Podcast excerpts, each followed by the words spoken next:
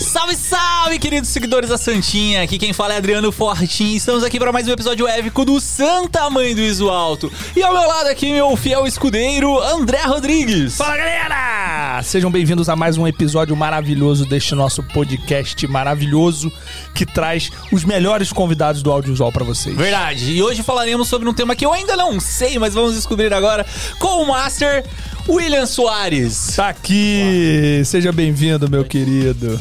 Nosso toppers convidado. E ao seu lado, Pedro Sari. Pedro Sari. Meu novo apêndice. Uma hypada na gente. O cara mais difícil de se achar no Instagram, velho. É. Já chegou lá. Show demais. E vamos começar esse episódio falando sobre muitas coisas e muito mais. Mas primeiro, agradecer os meus lindos.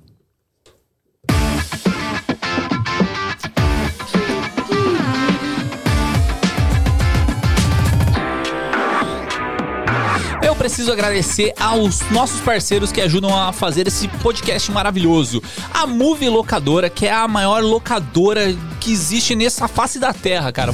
Ela tem sedes no Rio de Janeiro, em São Paulo e em Floripa. E agora com um local novo, nova sede em São Paulo, dentro da Livraria Cultura. Estive lá semana passada, gravei até um episódio especial do Esmia lá. E, mano, incrível a ideia do Leandro levar a locadora pra dentro da Livraria Cultura, um espaço muito legal, com uma ideia diferente, que não, lá não é só uma locadora, galera. Vai ter equipamento pra venda, você pode ir lá, tem uma mesa pra podcast, então tu pode gravar um podcast lá, tem o espaço do teatro, cara, o bagulho é incrível lá. Sem monstruoso. Falar que quem tem equipamento, quem alugar equipamento agora vai poder retirar lá também. Então lá, é mais um ponto de retirada aí da Move Locadoras. Sim. E aí, pra quem não sabe, a Livraria Cultura fica ali na Avenida Paulista, então é um ótimo ponto de referência pra você se encontrar. Também preciso falar que a Move agora está patrocinando o São Paulo Futebol Clube. Então não é pouca coisa. Que locadora que patrocina um time de futebol assim desse tamanho. Beijo, Leandro. Eu preciso falar também aqui da Canon, a Super Canon, Canon Masters, que sempre está com a gente, a Canon Cine Pro BR. Eu sempre erro. Canon Cine Pro BR. Canon Cine Pro BR. Canon Cine Pro BR. O que é o Canon Cine Pro BR? É o Instagram da Canon Cine Pro BR. Então vocês vão entrar lá em Canon Cine Pro BR. É o Instagram. É o Instagram da Canon Cine Pro BR. Não, é o Instagram da divisão de cinema da Canon. Pô. Sim. E eles que ajudam a gente com essas C300 maravilhosas aqui, que fazem a gente... Permitem a gente gravar esses episódios. É o único podcast do Brasil com C300. Não, com C300. Duvido. 3 C300. Isso sinistro. Até me enrola a língua, cara. É muita tecnologia, muita qualidade demais Cine pra nós. Pro BR do... E eu preciso falar da Cine Pro BR.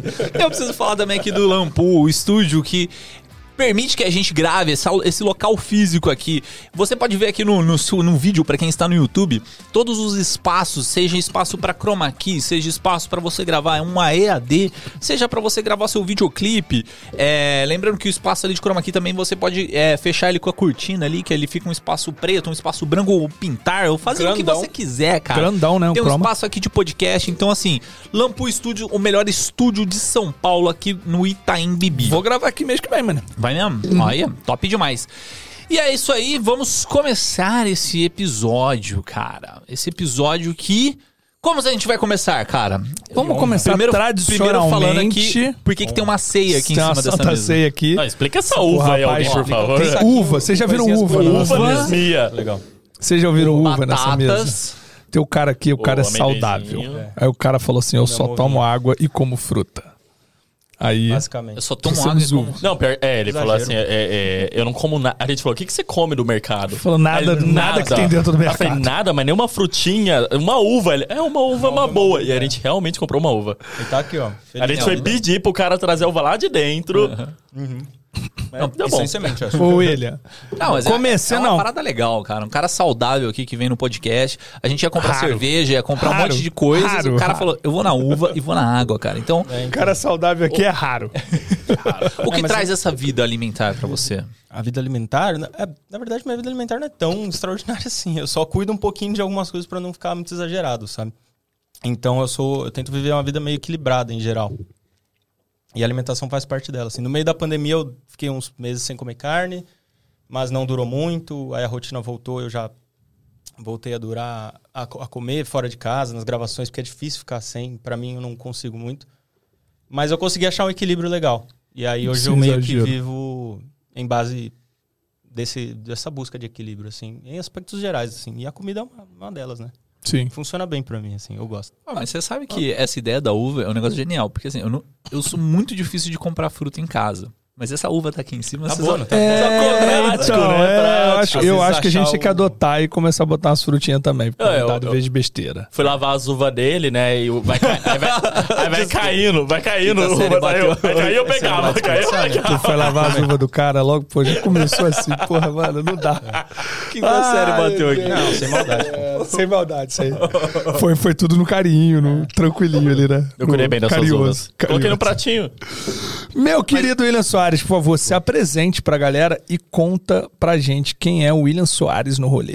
Boa, William Soares sou eu, claro, obviamente. Tenho 29 anos, acho que eu tô na área, deve ter uns 8, 9 anos trabalhando com isso.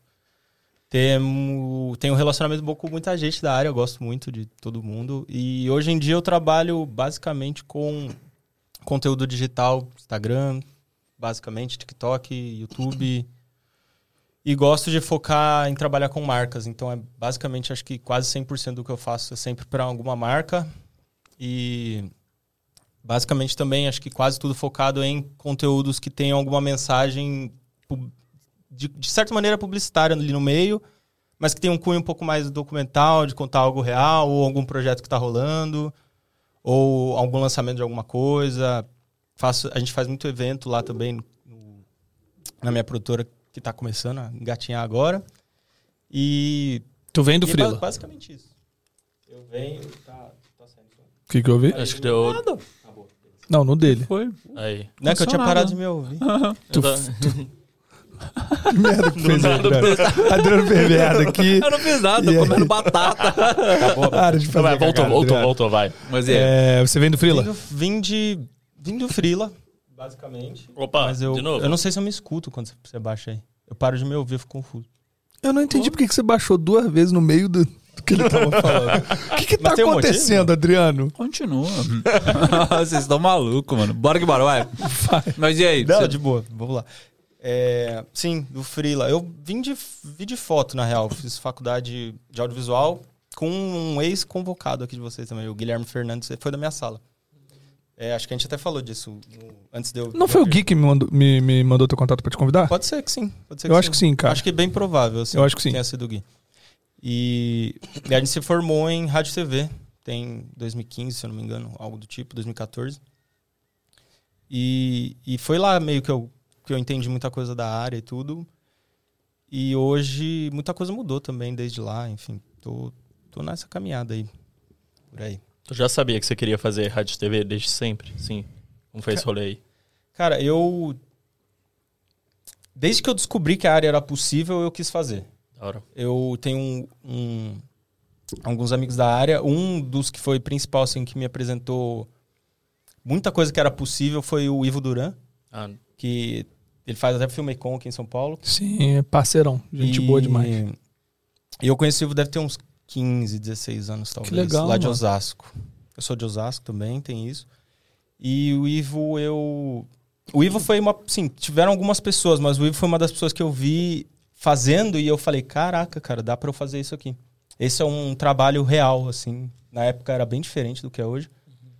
E ter vislumbrado que era possível alguma coisa com foto e vídeo me abriu a cabeça, né? Então aí eu fui, na época da... Quando eu conheci o Ivo antes de estar próximo de fazer faculdade, mas quando eu fui ter que escolher alguma graduação, alguma coisa do tipo, ou o que eu ia fazer da vida, naquele período eu falei, pô, acho que pode ser isso aí.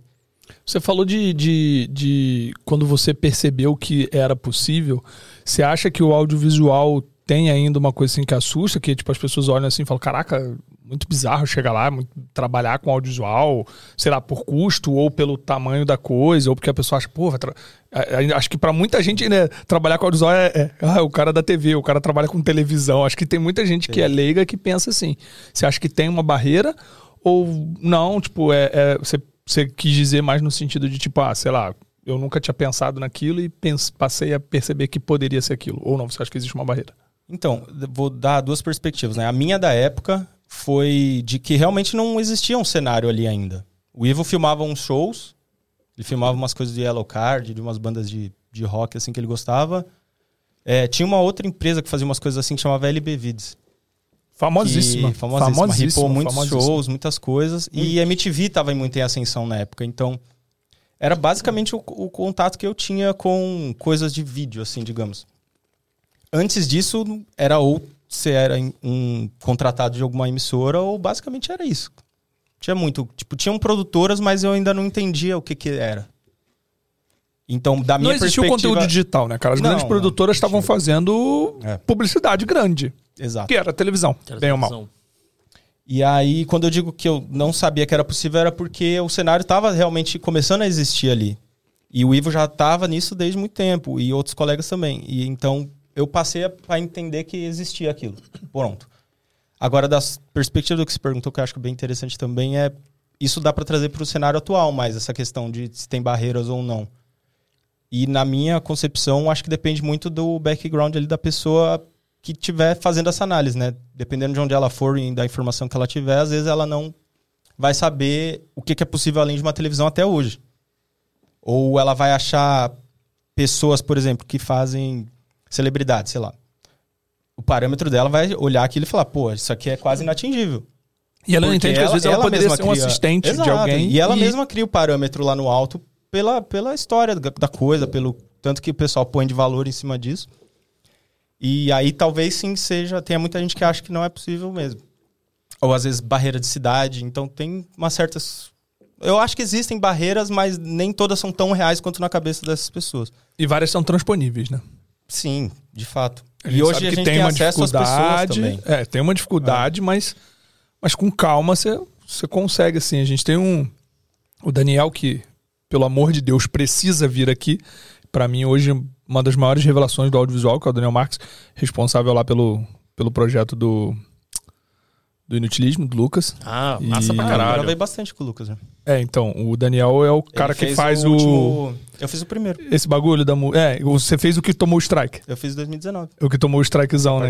Infelizmente. Mas rolou um strike. Ainda tava no ar mó até triste. Pouco tempo atrás. Não, mas é porque eu acho que depois conseguiu colocar. Recente. Foi mó triste. Conseguiram voltar. Ah, os caras nunca me contou isso, né? Eu acho que... Ou então, depois do seu, pode ter sido o primeiro que o Daniel fez que tomou strike. Pode ter sido isso. Eu sei que tem achado um strike. Vocês estão falando do final do ano. É, aquele projetão. O ano numa música. Isso. Então, eu acho que, na verdade, deve ter sido o primeiro que o Daniel fez que tomou strike. Porque depois então, o 2020, segundo... que aí o de 2021 foi o que explodiu, que... Eles fizeram na casa o bagulho... Não, o último... Aquele com a... O último é o do... Parece um laboratório. É, o da pandemia. O anterior é numa casa... Foi o Gabriel que gravou, o Gabigode, que foi o... Sim, então, mas o Daniel tava junto também. Perfeito. O Daniel é parceirão dele. E aí, abração pro Daniel e tava lá em casa ontem até. E, cara, eu quero muito trazer ele aqui. E ele é um cara, que assim, ele começou trabalhando, ele encontrou comigo e com o Gesa. Na verdade, ele é amigo do Jesus, que já esteve aqui, Jesus Mendes, e... Por uma coincidência também, como eu era amigo de Jesus, a gente começou a trabalhar junto e ele começou a aprender comigo, aprender com Jesus. E aí ele pegou isso, cara, e levou pra dentro da favela. Ele mora lá dentro da favela, lá no Rio, uma favela braba lá. E, mano, ele tá mudando a parada lá, fazendo uns clipes absurdos. Assim, a parada é com uma qualidade absurda. Ele consegue, mano, chegar a parada cinema mesmo. Com a molecada lá, ele junta a molecada, os caras, e mano, ensinando os pra molecada da câmera com os músicos da região, dá câmera na mão dos moleques e faz o bagulho acontecer lá dentro. Irado, e cara, ultra da hora.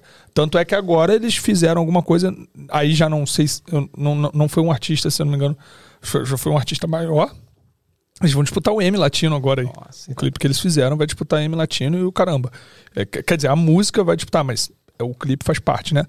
E assim, mano, é muito legal ele ver esse processo de, tipo, dar acesso, cara, pra uma galera que, mano, é igual o Cidade de Deus, sabe qual é? Que o moleque ganha uma câmera e aquilo ali muda a vida dele. E é isso, mano, né? Você, tipo, às vezes o moleque tá ali, ele não sabe, mano. Mas tu dá a parada na mão dele e o talento tá ali e tu nem sabe que tá ali, sabe qual é? Sim, então acho que tem isso. Várias possibilidades, os sonhos, exatamente. Coisas do tipo. Isso é importante ter isso. É importante ter projeto, ter essas paradas, porque isso muda a vida mesmo. É fato. E a dele também, inclusive. Sem dúvida. Não, várias oportunidades de treinar um monte de coisa, cara. Assim, tipo, aí o propósito de uma coisa além de trabalhar pra alguém. Tá ligado? Exatamente. Que é muito legal. Você tava falando que você trampou com o Lucas. Quais mais trabalhos assim, de conhecimento? Não precisa ser necessariamente grande, mas de abrangência aí que escalou bastante que você fez. Então, esses do Lucas, eu sempre fiz porque eu gosto muito dele. Eu gostava muito do Lucas. Eu não conheço, mas ele deve ser um moleque muito maluco. Eu sou fãzão do canal. Eu sou fã do canal. Eu não conheço ele pessoalmente. Então, mas sempre fui fã do canal porque eu simpatizo muito com a ideia, porque eu sou meio pirado dentro de casa, igual eram os vídeos dele no início. Sua mãe. Eu era muito assim. Não, eu falo sozinho, essas porra assim. Então, tipo, eu simpatizava. Deve ser vejo. Mas era animal demais, cara. Pequeno, e eu sempre gostei muito. E aí, uma vez eu fui. O pessoal me contratou pra fazer. É bem legal esse trabalho, que você até perguntou de trabalho. O jeito que eu conheci o Lucas foi num trabalho muito maneiro, que era fazer o primeiro bloco do Meus Prêmios Nick. Aquela premiação que tinha no Citibank Hall. Acho que ainda deve ter, não sei. Mas eles fizeram uma coisa que eles nunca tinham feito antes, que era basicamente uma abertura com cara de YouTube. E eu fazia uns vídeos de YouTube, eu nem conhecia o Lucas, mas eu tinha uma linguagenzinha ali que o pessoal de agência viu e descobriu que tinha uma cara de internet, eles gostaram. E aí falaram, olha, a gente quer te chamar pra fazer, não sei o quê. E a gente quer que tenha uma cara de um vídeo de YouTube. Pra abrir o bloco, e aí depois disso vira pra vinheta e vai pro palco. E aí depois, posteriormente, fiquei sabendo que o apresentador ia ser o Lucas. Aí eu fiquei feliz pra caramba. Falei, pô, oportunidade de eu conhecer o cara que eu gosto pra caramba. Aí no dia eu, sabendo disso, tentei me aproximar. Enfim, rolou uma conexão e eventualmente ele me chamava pra fazer uns vídeos de comédia dele lá.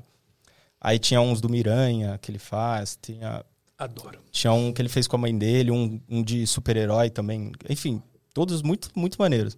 E a gente se virava no apartamento dele pequeno, que agora ele se mudou, mas ele tinha um apartamento menor, e a gente fazia ali ter que virar uma parada, assim.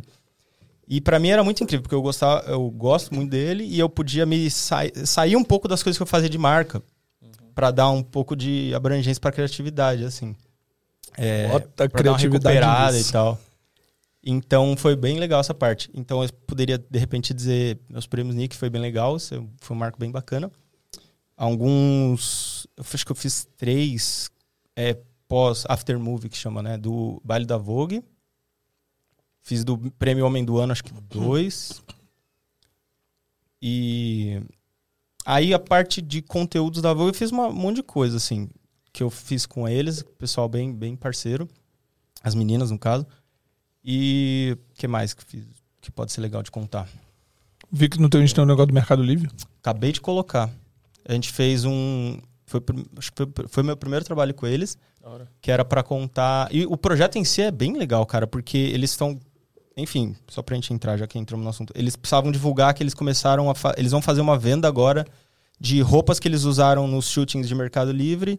E todo o valor dessa venda das peças vão ser convertidos para Casa 1, que é uma casa de apoio a mulheres trans e afins. Cara, que maneiro. Da hora. E eles não vão ficar com nada, o Mercado Livre fica com nada do valor arrecadado. Então, por exemplo, você fez um shooting lá, usou uma camiseta da Dolce & Gabbana, sei lá. Eles vendem 1.000, 2.000, sei lá, o valor que for. Esse valor converte direto para doação da Casa 1. Que maneiro, hein, cara? E aí o vídeo foi para divulgar que isso existe, saca? Aí eles convidaram a cantora e artista de rap Boom Beach, chama. E foi isso. Aí a gente fez um vídeo pra divulgar isso, assim, foi bem legal. E as propagandas do Mercado Livre são da hora pra caralho. Tipo então, assim, e esse eles me chamaram porque eles queriam que tivesse uma cara de fashion filme. Uhum. E poderiam, sim, eles já devem ter outros contatos que eles fazem coisas, mas esse eles queriam que tivesse uma carinha de fashion filme, como eu faço bastante coisa nessa área, eles falaram, pô, podia ser legal se você fizesse. Aí acabou que deu certo, foi bem legal. Tem umas 4 semanas que a gente gravou, saiu hoje. O que você mais curte produzir, assim? Você falou aí de fashion filmes, você já trabalhou com a Vogue, né? Você tem uma linguagem de YouTube. O que é o que você mais acha legal, assim, do mercado? Cara, o que eu mais gosto, que é o que não me fez parar até hoje, é poder montar alguma história a partir de alguma coisa de alguém, assim. Meio documental, que você diz. Então eu sempre tento ter uma pegada mais construtiva de alguma narrativa, assim, mas em coisas que, às vezes, você tem que inventar a narrativa naquilo. Sei lá, um evento, ele tem o cronograma dele, por exemplo, na minha concepção. E aí, dentro disso, eu crio algum começo, meio e fim. às vezes com os roteiros que já vêm dos clientes, aí eu trabalho, mas é a parte de como criar isso no visual, né? Ou os do Lucas, que ele vinha com a ideia muito louca e a gente pensava, ah, então a gente começa com essa cena aqui, com essa aqui, com essa aqui, com essa aqui e tal. É, ou, sei lá, teve um projeto bem legal que eu fiz também, que foi com um projeto da Ambev, que chama Voa. É um projeto que eles têm que eles trabalham com algumas ONGs, tipo... como é que chama aquela do Gerando Falcões e algumas outras assim que trabalham em comunidades ou em prol de coisas do tipo. E aí teve um, faz alguns anos já, que a gente fez um trabalho para divulgar isso. Então eu fui em 4 desses projetos e nas comunidades também, e aí a gente gravou um pouco do cenário, do local, do que eles fazem ali nas aulas e entrevista com os donos das ONGs, com os idealizadores e tal. E com gente que fazia parte. Então, esse tipo de coisa são as coisas que eu mais gosto de fazer, assim. Não são as que eu mais faço, mas são as que eu mais gosto de fazer. Cara, documentário é muito legal, né? Eu gosto muito. E eu consigo ter... Ah, fiz um Shopee esses dias também. Bem legal, documental também. Então, todos esses que eu tô te contando... Da Shopee? Não são as coisas que eu mais faço, mas são as coisas que mais me realizam, tá ligado? Certo. E foi. Saiu um. Legal, cara. E o outro tá aprovado, mas ainda não publicaram, se eu não me engano. É bem recente. Nem eu também nem divulguei praticamente isso aí. Mas foi um projeto que eles chamam de Histórias Reais. E aí a gente gravou com uma... Era uma... Eles selecionaram lá, fizeram um casting deles de pessoas que vendem dentro da Shopee produtos. E nesse caso foi uma marca que a moça fica pra lá de Guarulhos. E contou a história dela, basicamente, nesse vídeo. Que era... Como a Shopee mudou a vida dela, no caso. E é uma história real pra caramba. Como ela conseguiu construir a casa dela com a grana das vendas das roupas. Ela tem uma marca plus size lá, que ela mesma começou a confeccionar depois de uns anos, vendendo dos outros. Aí começou a fazer a dela. Aí você vai e vê, pô, a mulher construindo a própria casa com a grana do trampo. Tá empreendendo, não sei o quê. Legal pra caramba. Teve um outro que a gente gravou, que é esse que não saiu ainda, que foi numa cidade a 7 horas daqui de São Paulo. Esse eu acabei nem indo, tive que pedir a equipe pra captar e gravar pra mim. Porque eu não tava disponível no dia. E aí contou uma história real também, só que essa era de uma consumidora, porque na cidade dela não tinha muita coisa de produtos na cidade, por ser uma cidade muito pequena, e ela ganhou uma promoção lá de Shopee para ter dinheiros por, sei lá, 12 meses para comprar dentro da plataforma. Então ela ganhou basicamente dinheiro para comprar o que ela quisesse dentro da Shopee. Aí a gente foi contar essa história também.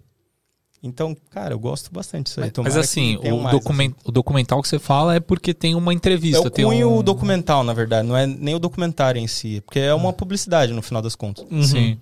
Não, mas assim, só pra mim entender o contexto. É porque tem uma pessoa narrando, por exemplo. Isso seria um... Tem, todos têm uma entrevista. Contando uma história real. É, todos têm uma entrevista. A gente faz a concepção das perguntas ou a roteirista.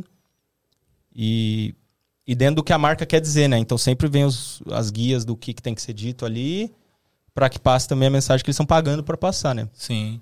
Não, eu perguntei disso aí, do que você gosta de fazer, porque muitas vezes a galera tá, tipo, num audiovisual fazendo, mas, tipo, tem um vídeo que eu gosto de fazer, tem outro vídeo que eu não gosto de fazer e não sabe o porquê disso, né? Não necessariamente estaria... no tipo do vídeo ou no, sei lá, no nicho que ele está trabalhando, mas muito tem a ver com a sensação que você tem em produzir aquilo, né? Então eu, por exemplo, faço live, porque eu gosto muito de adrenalina no que eu faço. Bagulho então, tipo, frenético. Assim, não pode nada dar errado. Assim, a live nem é o ápice de adrenalina que tem no audiovisual. Por exemplo, sem MDI Edit, pra mim, a adrenalina sobe lá no extremo. A gente faz bastante lá. Então, tipo assim, sem MDI pra mim... É bem loucura mesmo. Nossa, cara. Pouca gente segura isso, cara. Cara, sem MDI, pra mim, é o ápice pra mim. Eu amo muito fazer sem MDI. É que eu não posso ficar pegando que nem um doido um atrás do outro, que você não tem um treco no coração. Sim, mas, trabalho que tem que ser. Mas, tipo assim, mas, tipo, live, por exemplo, é um negócio que me deixa feliz porque ela me traz essa sensação de adrenalina e tal. Tem muitos amigos que gostam da sensação de criar, né? De compor, de ter um material e conseguir... Fazer a concepção da luz, a fotografia... Yes. Exato, sabe? Aí, assim, você pode caminhar para vários lados, né? Tipo, tem gente que gosta de não necessariamente criar, mas manipular. Já tem um produto e eu gosto de, tipo, manipular aquilo lá. Seja, sei lá, mexendo na cor, seja mexendo num sei lá... fazendo um detalhe a mais no roteiro, sabe? Então, tem gente que gosta de manipular, tem gente que gosta de criar do zero, tem gente... Então, assim... Você percebe que isso, eu não tô falando de nenhum nicho, eu não tô falando de nenhum tipo de vídeo. Eu tô falando o que te dá a sensação. O feeling da parada. Exato. E você, gafanhoto, que está em casa, não fica em deprê se você ainda não sabe aonde você quer chegar ou o que você te faz. Às vezes demora anos pra você chegar e falar, cara, não, peraí. Sim. É isso aqui que me dá uma sensação diferente no audiovisual. Eu já fiz muita coisa, cara, no audiovisual. Muita coisa real, isso, assim. Eu não tenho tantos anos como você, mas, cara, tem... Sei lá, eu comecei... Aí eu trabalhava... Só pra você entender.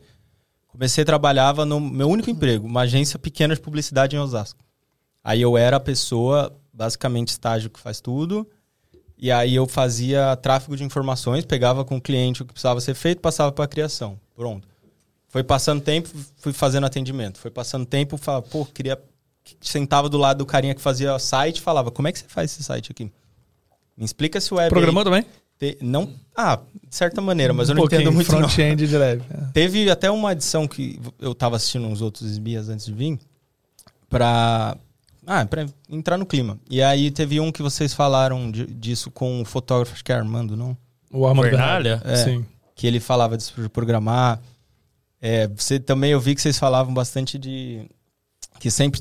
A pessoa é músico ou fotógrafo? Ou músico frustrado. Já fotografei muitos anos também. Mas não toca nada. Estrada. Hoje eu tô aprendendo a tocar guitarra. Ah, entendi. Você tá querendo se frustrar. Entendi. Não, mas eu já tive uma bandinha de rock, já toquei bateria assim na adolescência, sabe? Ele gosta da mesma coisa que eu, tá, gente? Ele é fã de Alex on Fire. Só pra deixar anotado. Então... Comecei na agência, voltando lá. Aí fiz isso lá, fiz um pouquinho, aí queria aprender uns negócios de site. Inclusive, o meu site eu que fiz. E, enfim, aprendi umas coisas na época, tá ligado? Sempre é bom. Aí, do lado dessa agência, tinha uma produtora de vídeo. E aí eu falei, cara, eu preciso me movimentar pra lá. Aí fui vendo jeitos de começar a ir pra lá. Eu já tinha faculdade engatada, não sei o quê. Beleza, eventualmente fiz umas coisinhas lá. O dono da produtora... Saiu, por algum motivo que eu não vou lembrar agora. Ficou eu lá ajudando. Eventualmente, virei só freela. Saí de lá, fui pra viver só minhas coisas. E aí foi casamento, foi show, foi... Cara, evento... Que vinha. Tudo. Sem problema. Se mexeu, tá gravando. E com isso eu fui entendendo o que fazia mais sentido e o que não fazia. Então, quando não fazia mais sentido, graças a Deus eu podia... me afastar dessas coisas, tá ligado? Nem todas foram assim. Muitas eu galguei pra, tipo assim, cara, como é que eu vou não depender disso aqui financeiramente, não trabalhar mais, tá, com isso aqui, porque eu não quero, porque eu não quero, é o que me dá o filho. E a longo prazo isso vai ser um problema. Agora, tudo bem, tô novo, não sei o que, tal. Mas daqui a um tempo eu não vou querer fazer mais isso aqui. Como que eu me livro disso? Então eu sempre fui bem literal com a parada e bem, tipo assim, tá, como é que eu resolvo isso aqui? Aí eu ia lá e então eu conversava com um monte de amigo e aí descobriam como ir me movimentando assim pra sair, tá ligado? Exemplo, eu fotografei muita festa e muito show já. Viajei com o Seu Jorge uns anos, viajei um pouco com uma banda chamada Mato Seco também e e fazia balada tipo... Marcas dentro da balada, sabe? Essas baladas de alta... Que a galera que tem uma grana. Sim. Tinha uma agência de alguns amigos fotógrafos que precisavam contratar freelas, eles me contratavam, eu ia lá, fazia. Aí eu, com o tempo, fui vendo que eu era bom em marca. Porque, sei lá, velho. Mas... Você vê, né? Começou numa parada... Mas a história tem uma construção da hora, assim. Porque, tipo assim, eu fazia a night pra fazer a night. Exato, só que aí alguém tinha que fazer marca. E todos os moleques odiavam fazer marca. E aí porque a agência fica aqui na orelha... Às vezes a pessoa é ansiosa pra caralho, a gente não sabe por que odeia, mas muita gente odeia. Eu consigo entender hoje por que muita gente não gosta, por que eu não gosto, mas a gente pode chegar nisso aí também, na conversa, de boa. Mas o lance eu fazia e eu gostava. E a pessoa no meu ouvido não me incomodava a ponto de eu não gostar. Eu curtia fazer a marca, eu olhava e os elogios eram legais, e a pessoa falava, pô, você é bom nisso. eu falei, cara, eu sou bom nisso, então. Então eu vou apostar mais nisso. Se tá funcionando pra cá, eu vou mais pra cá. Até que, eventualmente, festa não fez mais sentido nenhum na minha vida. E aí eu... Só que a marca ainda fazia.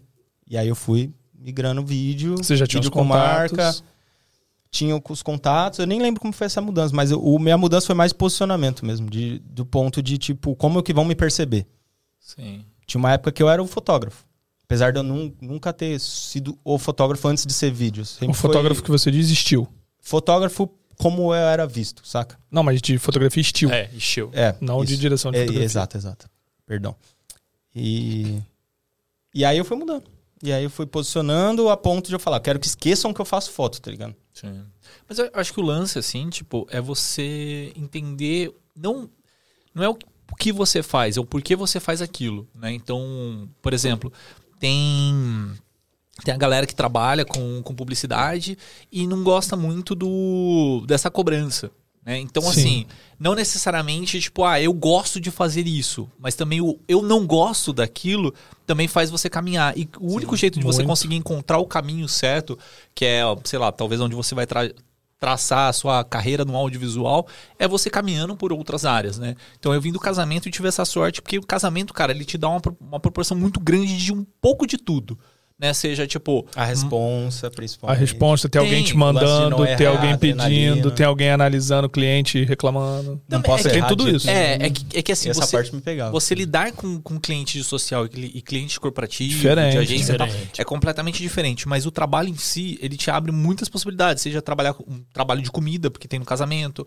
um trabalho de moda, porque é o vestido da noiva, um trabalho de sei lá, de BTS, porque sonho, é o making off. Então, sonho assim, você foda, né? Exato, você consegue trabalhar um pouquinho de cada coisa. Tem essa coisa do documental que ele falou. Tem, demais, né? Sim, que aí dependendo do tipo de trailer que você faz. Então, assim, o casamento ele abre muito isso, né?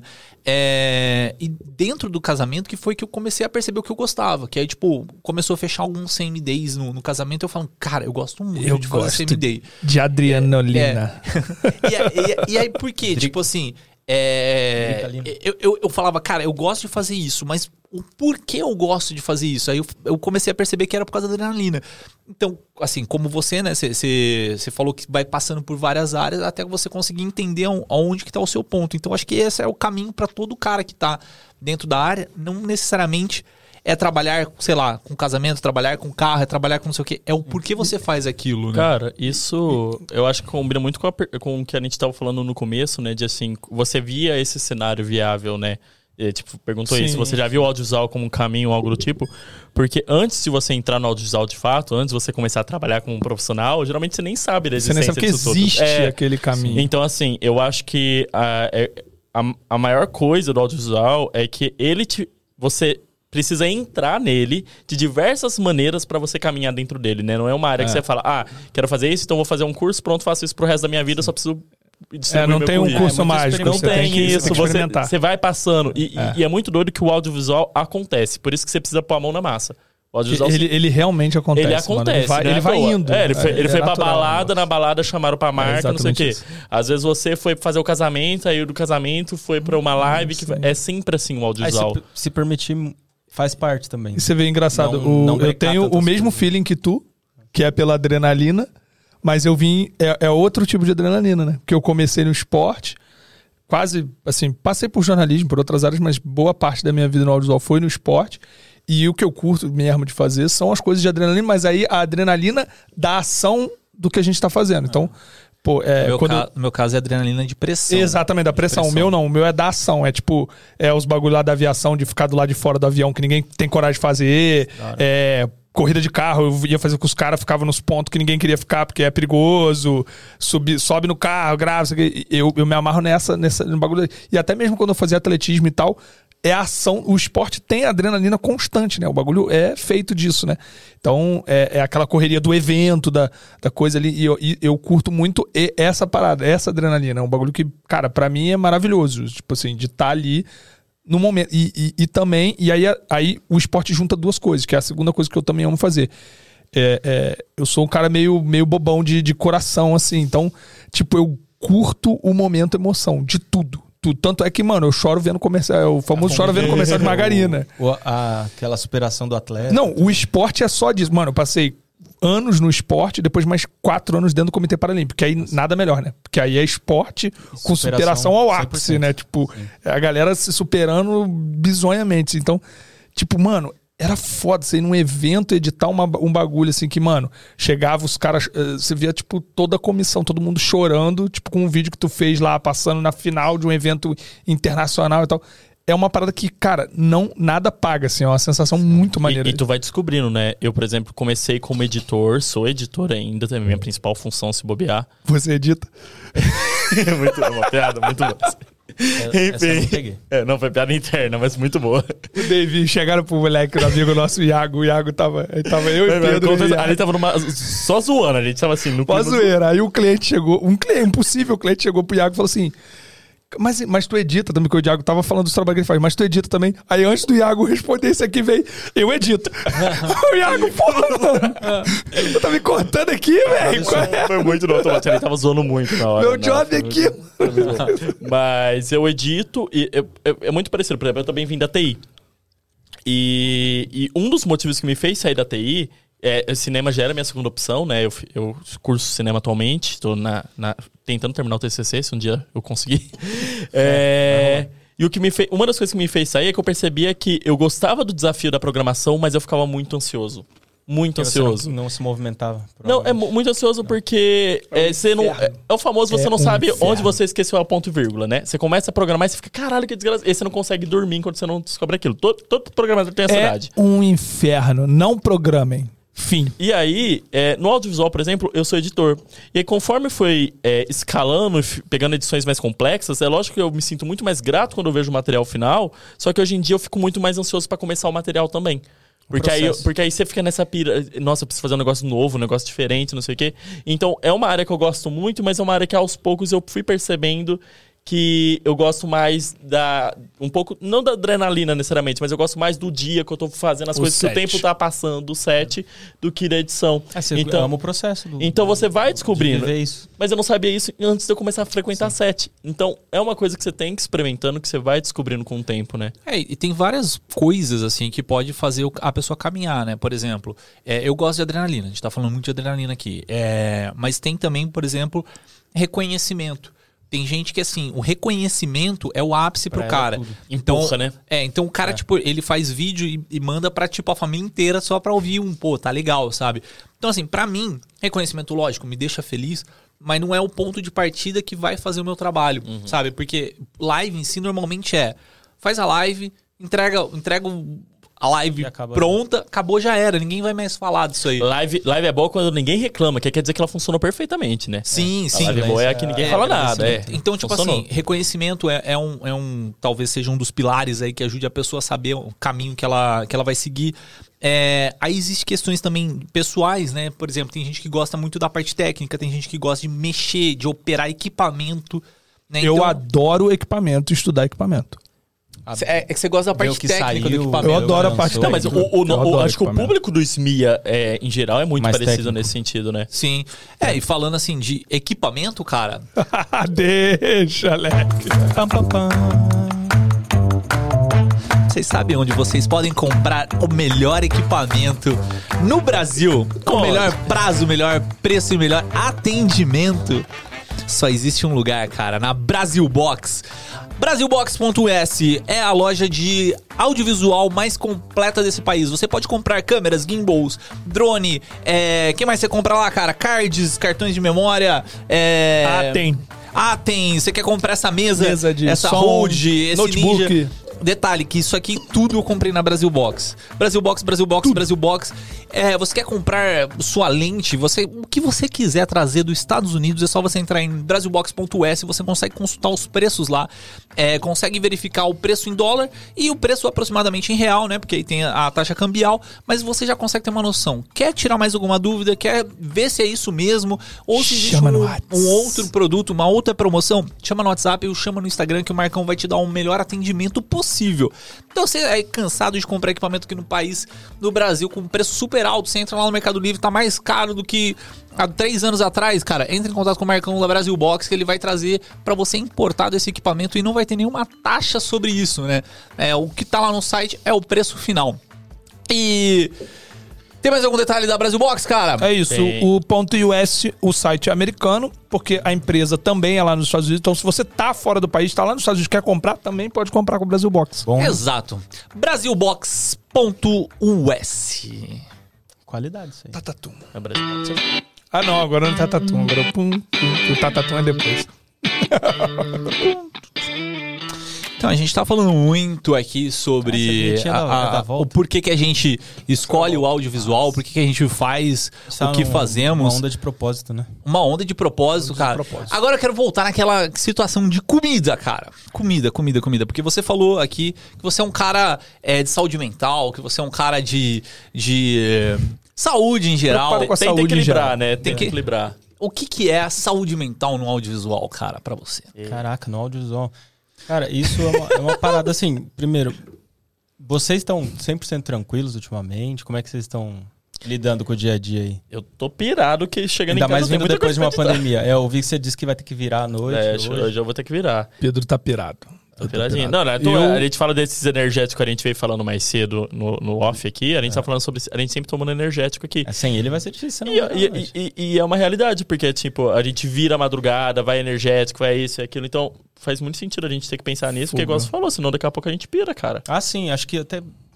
Você tava falando disso sobre trabalhar todos os dias. Exatamente, Eu, graças a Deus, cheguei num ponto de equilíbrio, depois de tantos anos de trabalho e estudo, não se guiem por mim, pelo amor do Senhor. Eu estava falando com o Johnny Sul, a gente postou essa semana uma parada legal no Instagram...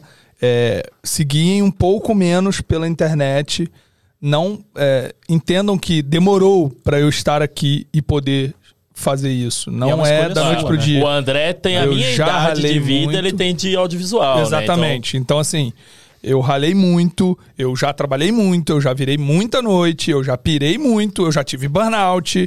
E depois do meu burnout em 2020, quando começou ali a pandemia, trabalhando muito e várias situações, eu cheguei à conclusão... Eu já vinha num processo, mas ali eu cheguei à conclusão de que... Não, eu precisava de uma meta de vida, de ter vida. Hoje mesmo, conversando com o nosso amigão Hugo Moura, que tô fazendo um trabalho legal, ele me perguntou sobre isso. Ele falou, cara, como que tá sendo sua vida e tal... Porque esse ano eu decidi trabalhar demais e, cara, pra mim eu tô pirando, porque tá sendo muita coisa, constante, é muito trabalho. E, pô, ele é um cara de renome já, então, assim, é complicado. Pra ele surge muita coisa. Quanto mais faz, mais vai puxar, né? Ele já trabalha... Falou, se você faz, alguém te conhece... O próprio corpo entra num loop de querer um pouco mais. Ele trabalha em casa, então, assim, é muita loucura. O cara fica direto. E ele falou, eu tô... Ele trabalha de casa 100%? É porque ele não vou citar nomes, mas ele é casado com uma pessoa famosa, então ele tipo, tem que estar trabalhando constante ali. O fator casa pesa bastante tem também. Tudo isso. Então, não gastar energia, e fora não família, sair, né? Cuidar de família e tudo. Coisas, então, chegou um momento de pensar assim, mano, peraí, o que eu posso ter de objetivo de vida? Eu quero trabalhar 30 dias no mês e fazer muita grana. Pô, eu conheço um monte de gente, cara.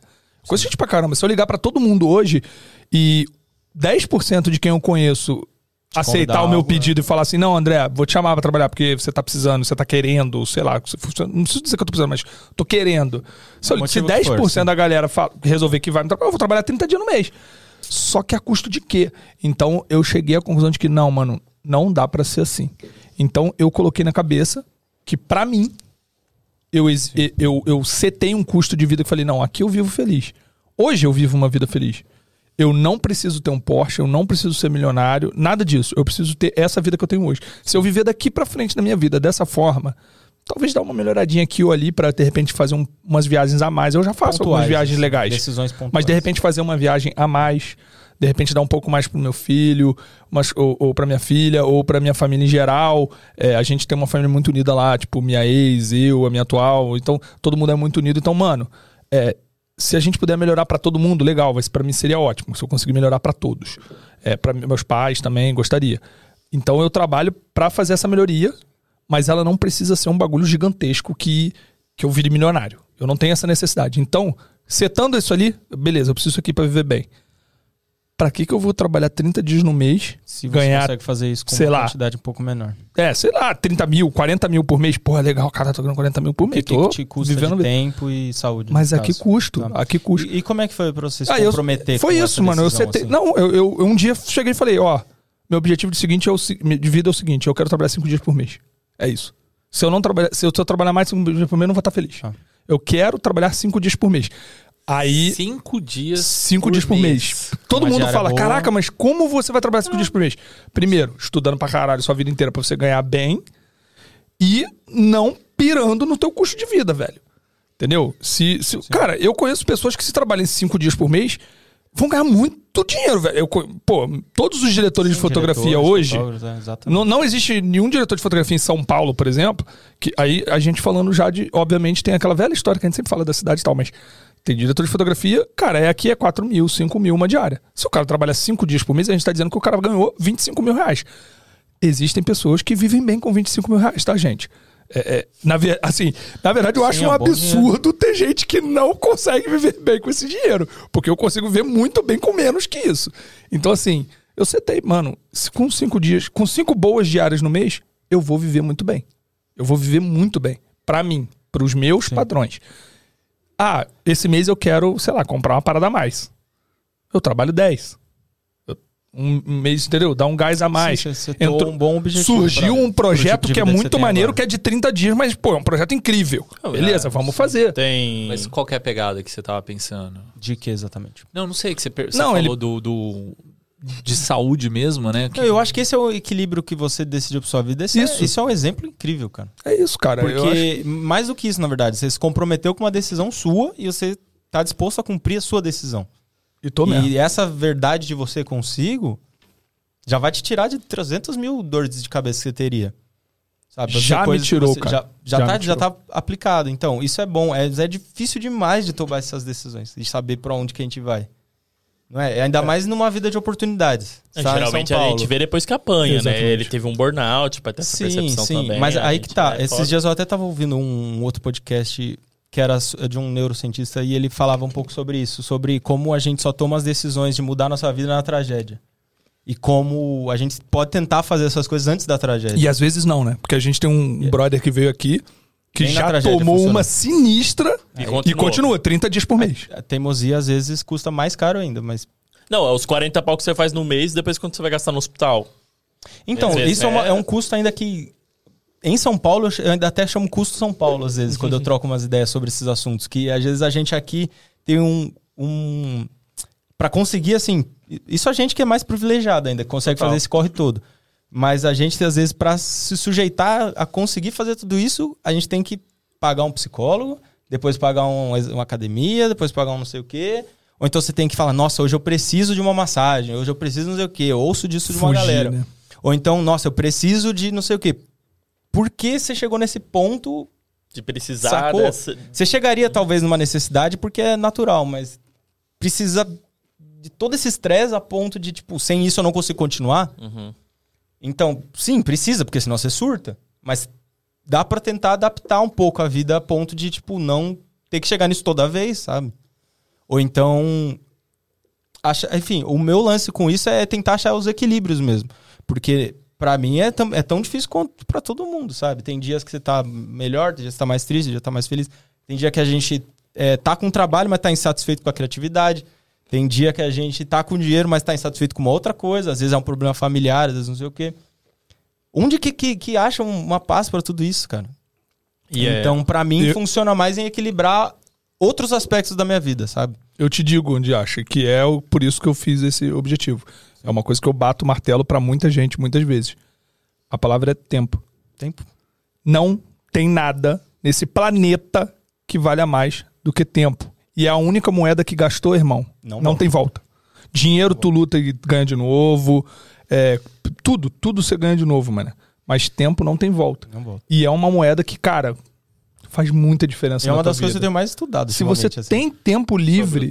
Sobre tempo. É, cara, se você tem o seu tempo, mano, você tem um tempo pra estudar, que é uma parada que te dá prazer. Pô, mano... E às vezes você deixa de fazer isso. É um bagulho que vai te desestressar. Uma série de outras coisas. Você só vê o benefício quando faz falta, às vezes. Mano, vai, sei lá, passar um dia com a tua mãe, velho. Saca? Eu tenho minha mãe longe. Não tenho possibilidade de passar dias com a minha mãe. Pô, queria muito ter grana pra botar ela aqui do meu ladinho. Falar, vocês vão viver aqui. Trabalho hoje, um dos meus objetivos de trabalho hoje é trazer minha família pra ficar um pouco mais perto de mim. Mas, cara, é exatamente o que eu falei. Mas aqui custa, tem que ser num ritmo muito mais tranquilo. Ritmo de pirar, tô fora, cara. Tô fora porque não vale a pena. É aquelas famosas pesquisas de Instagram, né? Eu não vou lembrar exatamente fonte, de onde eu vi, nem nada do tipo, mas foi muito recente. Acho que foi ontem ou na manhã de hoje. É um tema que tá sendo bem debatido. Era alguma coisa relacionada... Era alguma analogia... eu lembro que era uma pesquisa séria, assim, pelo menos, que eu vi. Mas era alguma analogia sobre a sua qualidade de vida... Não, como que era? A solidão... Era alguma coisa assim, tipo, a solidão e a infelicidade causa mais mal do que cigarro. Tipo, era uma analogia bem burra, de certa forma, mas ao mesmo tempo tinha algum fundamento científico por trás, que eu lembro que eu li. E é muito doido isso, porque, de fato, tem vários vídeos de pessoas... acho que tem um Nerdologia sobre isso também. Sobre solidão? Sobre solidão, tem várias coisas que falam exatamente porque nós somos seres sociáveis, né? Então, se a gente fica atrás só de trabalho, por mais que você esteja socializando e tudo mais, e às vezes, sim, ali é um ambiente que te faz bem, você deixa de viver. Né, cara? E o audiovisual tem disso, né, cara? A gente encontra os nossos amigos e aí fica só falando de audiovisual. Não, pronto. O lançamento da Move, a gente foi lá, por mais que beleza. A gente só falava de trabalho. Revia a pessoa que a gente não via há não sei quanto tempo, só fala de trabalho. Isso é terrível. Tem períodos que eu corto esses assuntos. Acho que, assim, até falar só de trabalho e tal, se aquilo te faz bem, eu acho que não tem problema. Não, beleza. Porque, tipo assim, eu falei muito sobre isso num podcast que saiu recente que chama Pod Flash. Cara, assim, lá no Rio, né? No Rio. Cara, depois dos 50 minutos do episódio, cara, a gente só falou sobre psicologia. Tipo, eu acho que não foi um dos papos que eu consegui contextualizar mais esse tipo de ideia dentro de um curto período de tempo, né? Então, pra mim, assim... Primeiro, sobre como que a gente lida com as coisas, né? Eu tento dividir a minha personalidade em diversos Adrianos diferentes. Né? Então eu crio o Adriano que é pai, eu crio o Adriano que é editor, eu crio o Adriano que tá operando uma live, eu crio o Adriano que curte assistir Super Bowl, eu crio, sabe? Tipo assim, eu tento criar várias personas de mim dentro de um único bloquinho. Por quê? Se uma delas dá errado, vamos dizer assim... Se recorre a outra personalidade. Né? Você recorre a outra. Mas não necessariamente você recorre. Mas assim, vamos supor que você só divide sua vida entre casa e trabalho. Se o trabalho dá problema, 50% do seu eu, cara, vai estar conturbado. Entendeu? Então, quanto mais você se divide... Entendi. Melhor. Uhum. Então, assim, o meu trabalho da live, cara, a live deu problema, mas eu tenho umas edições pra fazer, eu tenho outras coisas pra fazer, eu tenho, sei lá, meu filho pra ver. Você consegue dividir e aquele problema se torna mais diluído, sabe? Então, assim, foi uma das técnicas que eu acabei adotando com uma psicóloga recente, assim, porque eu passei eu tô passando, na verdade, né? Por um período, assim, muito difícil da minha vida no sentido experimental, sabe? Porque eu sempre morei com alguém, sempre. Então, tipo, eu morei com a minha mãe até uns 15, 16 anos, mais ou menos. Saí de lá, fui morar em república, morei em trocentas repúblicas diferentes. República hippie, república nerd. Cara, nerd era bem louco. Disso, a gente jogava Magic e tal. E aí, tipo assim, morei em várias repúblicas. Saí da república. Porque a Rê, né, que a gente namorava lá na república na época, ela engravidou. A gente pegou, vamos alugar um apartamento. Fui morar com ela, tal, não sei o quê. Tivemos o Pedrinho e tal. E, cara, tipo assim... Eu sempre estava com alguém. No começo do ano eu separei, né? E aí, tipo, morar sozinho em casa, pra mim, assim... Desde sempre, na verdade. Era bizarro, mano. Era bizarro que foi. Ficou com um assunto sério pra caralho. E com certeza ele pensou, da Pedrinho. Você falou de Pedrinho e automático. Essa merda, essa música veio automático. Os moleques, a gente olhou na hora e começou a rir. E não sei, tipo, só veio. E o assunto sério hoje, tipo, veio. Mas sim, o Pedrinho. Pedrinho maldito. Então, aí, eu, assim, quando eu comecei a morar sozinho, tipo, pela consequência da separação e tal, pra mim, cara, foi um baque, mano, porque eu chegava em casa, não tinha ninguém pra conversar. Eu chegava em casa, estranhão, tipo... né? Cara, é bizarro, aqui. Mano. É bizarro. Essa sensação de sei lá, solidão. É porque fica estranho falar solidão, mas, cara, é solidão. Mas é solidão. De certa maneira, é solidão. Pode se transformar em solitude também, mas é... Sim. E aí, eu comecei a fazer psicólogos. Até uma dica... Cara, eu já tô falando isso aí faz vários episódios, mas tem um site que chama mudar.com. Mud, Modear, tipo, modar.com.br, acho que é .com. É, e aí você paga, tipo, R$90 por sessão, você tem trocentos psicólogos lá. Online. É, online. Não é patrocínio, e... não, né? Não, então, não é patrocínio. Então, um outro que você também tem um que chama Zen Club, que é a mesma, vibe. É nacional? Eu acho que é nacional, porque eu já, numa produtora que eu trabalhava, era um dos benefícios. Tem umas coisas. Era um benefício o teu Zen Club. Então vou fazer o merchan. Tem a Aline Muratori, minha esposa, que é psicóloga também. E tem vários já. Mas essas plataformas são muito interessantes, porque muitas vezes assim, você até fala assim, ah, vou tentar, mas você não sabe por onde começar. E essas plataformas, eles. É, você pode, não sei se nesse também é gratuito, mas no Zen Club também. Você pode ter. Mas no Zen Club mais cheio, mas tem. Você pode filtrar, tipo, por exemplo, ah, eu tenho problemas com de como eu me vejo, meu gênero, coisa do tipo. Você pode ir lá, ah, não, eu sou uma pessoa negra, eu quero ver minhas questões. Você pode procurar um psicólogo que é especialista nisso. Então você tem filtro, sabe? Então é bem legal que você pode procurar pessoas especializadas no que você sente necessidade. E quanto que é a sessão, você lembra? Cara, se eu não me engano, é que assim, quando eu tava no Zen Club, era um benefício da empresa. Tá. Então eu tinha direito a 4 sessões com qualquer psicólogo. Se você for por normal, você pode pegar isolado. Então vai ter lá o valor da sessão de cada psicólogo. Então cada um varia, cobra seu valor. Uma sessão também. Mas tem planos. E aí nos planos, você pode fazer tipo assim, um plano que dá direito a psicólogos e tal, até tanto valor. Aí tem um plano máximo que aí você pode pegar qualquer psicólogo, entendi, qualquer valor, é umas coisas assim. Perguntando disso porque eu passei com alguns psicólogos até descobrir essa plataforma. Uhum. Uma primeira psicóloga, assim, ela só ouvia, ela não falava nada, parecia tipo aqueles... Tem muitas metodologias que não encaixam às vezes. Então, parecia tipo divã, tá ligado? Eu ficava falando... Muita gente desiste assim também. Porque não entende que existem outras metodologias pra se... Né? Até aprender que existe abordagem. Tem diversos estudos psicológicos. Comportamental, humanista, psicanálise. Então. E aí eu passei pra essa primeira e eu falei, putz, não é legal, não é isso que eu tô querendo. Aí eu troquei. Aí eu fiquei mais um tempo, assim, é que você tem que ficar um certo tempo também com a pessoa, que senão também você fica tirando pra tudo que é lado. Tem que investir, não tem jeito. Fiquei com uma outra moça lá que, assim, que ela me dava muitos conselhos e, não sei, eu não achei legal também os conselhos. Não me adequo muito aí nessa. Eu passei pra uma outra que era a linha psicanálise freudiana, se eu não me engano. É que eu mais gosto. É que você mais gosta. Então, aí tem essa questão, assim, às vezes a pessoa se identifica, às vezes a pessoa não se identifica. Pra mim, por exemplo, ela ficava só perguntando dos meus sonhos e relacionando tudo que tava de problema na minha vida com a minha mãe e com a minha infância. Você ouve muito da sua esposa. Então, tipo assim, eu ficava... Esses estudos. Eu ficava puto, tá ligado? Todos os estudos, sim. Mas... Mano, eu sonhei que eu tava, tipo, jogando GTA no meu sonho, explodindo tudo. Não que isso significa? Não quer dizer que eu quero explodir tudo. Ou talvez o André Sabato vai falar mais isso, mas é igual. Você ainda tem esse rolê das... Como chama? Fugiu o nome agora, eu acabei de falar. Das linhas de pensamento? Você tem das linhas de pensamento, das abordagens. Você tem as abordagens diferentes, só que além das abordagens, você tem pessoas que são psicólogos, que estudam coisas diferentes, que acreditam em coisas diferentes, sim, que vão te abordar de formas diferentes. Então é muito louco. Eu faço terapia faz mais de 15 anos. Eu fui muito privilegiado de fazer terapia desde meus 7 ou 8 anos de idade.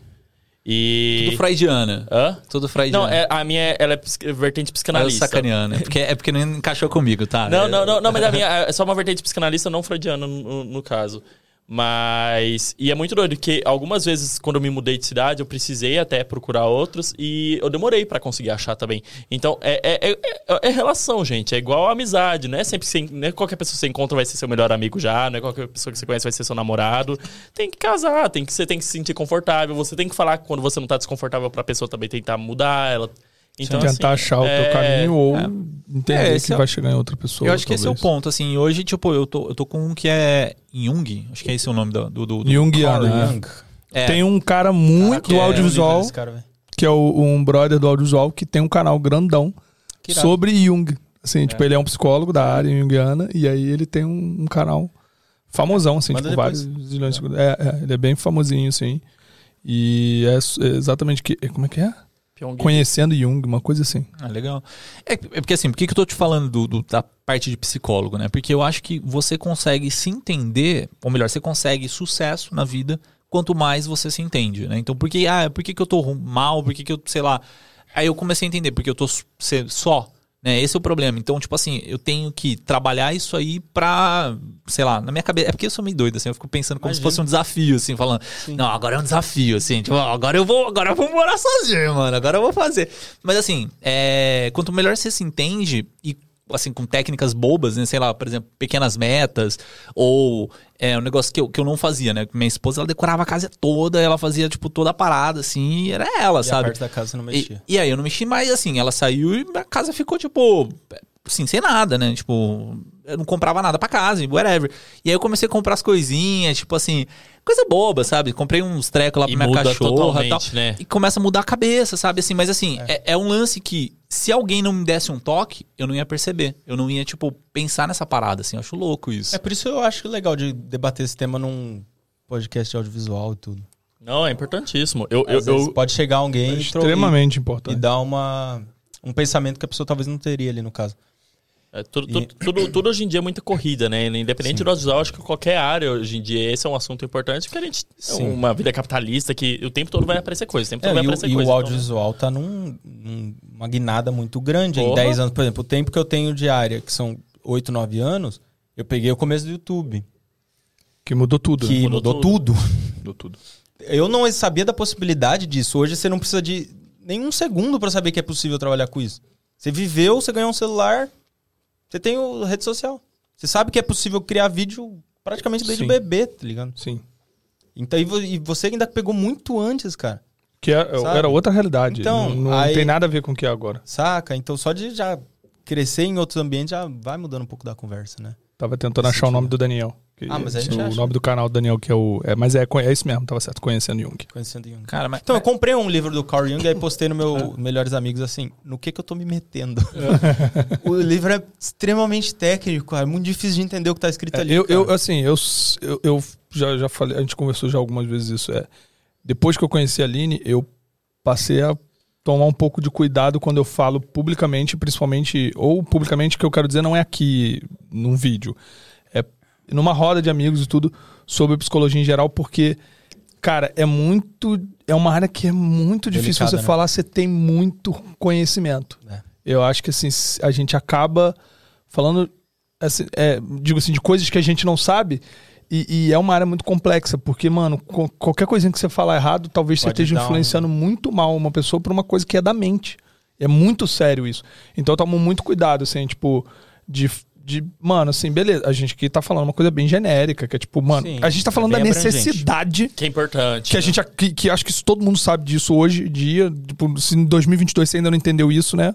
Vamos se ligar que é fazer terapia, que é você procurar esse tipo de ajuda. Entender as suas questões, pra qualquer ser humano, não é porque, ai meu Deus, eu sou doente, eu preciso de ajuda. Não, mano, é uma ajuda necessária pra você se tornar um ser humano melhor.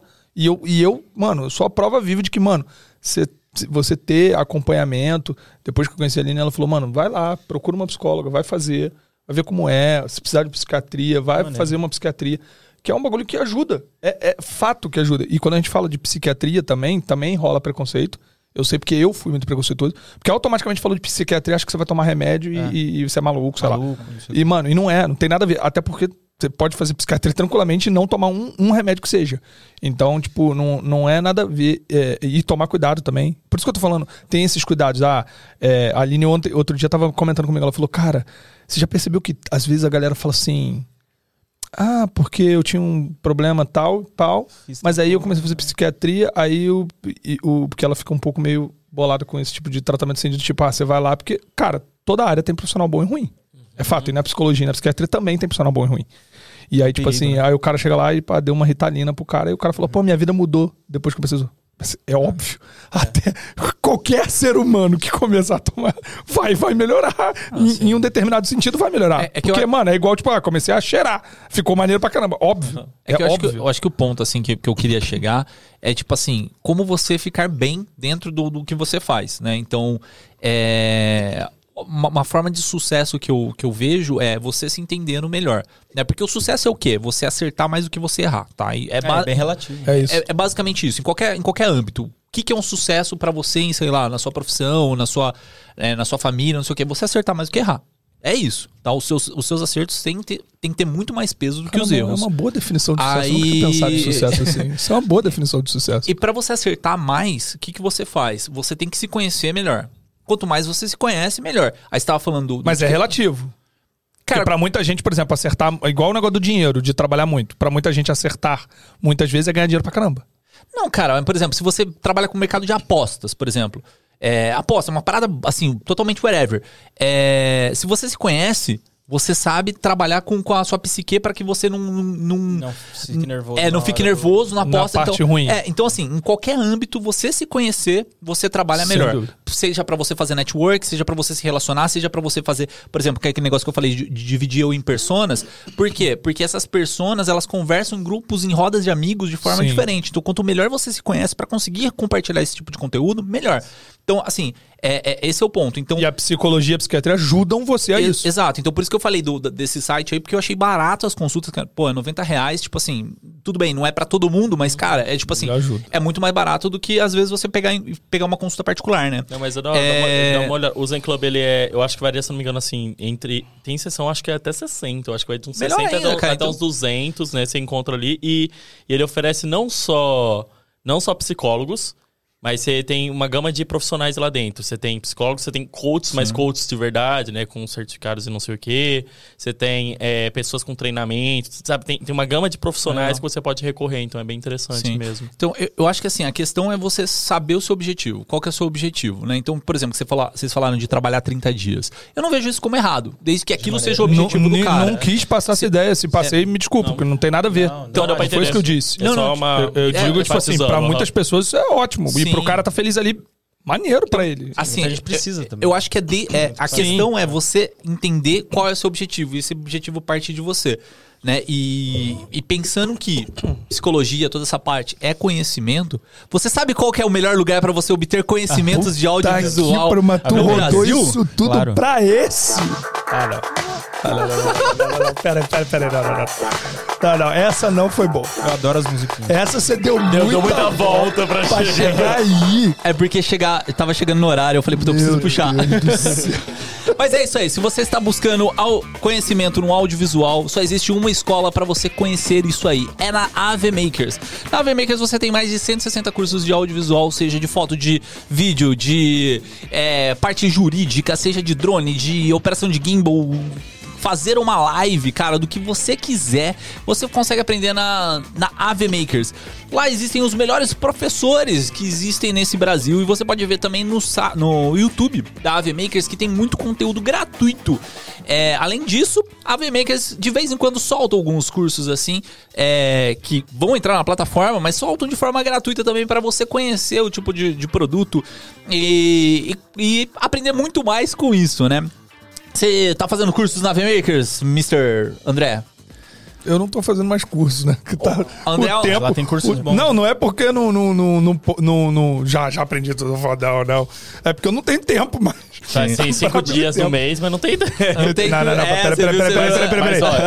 Mas é porque não adianta nada. Eu paro de trabalhar e ficar só estudando, porque eu tive esse período. Sim. Eu tive esse período de que trabalhava igual um doido, aí eu falei, agora eu vou trabalhar menos, mas aí comecei a só estudar. Mas é isso aí, se você quer estudar, você vai na AV Makers. Eu, por exemplo, meu último curso feito lá é de Da Vinci, e cara, eu tô muito melhor no Da Vinci, aprendendo com o master do baltarejo. Se você quer aproveitar esse conteúdo monstro aí com desconto top, usa o cupom Esmia99 e paga R$99 por mês na sua assinatura anual da AV Makers. É acesso a tudo, galera, não é um cursinho.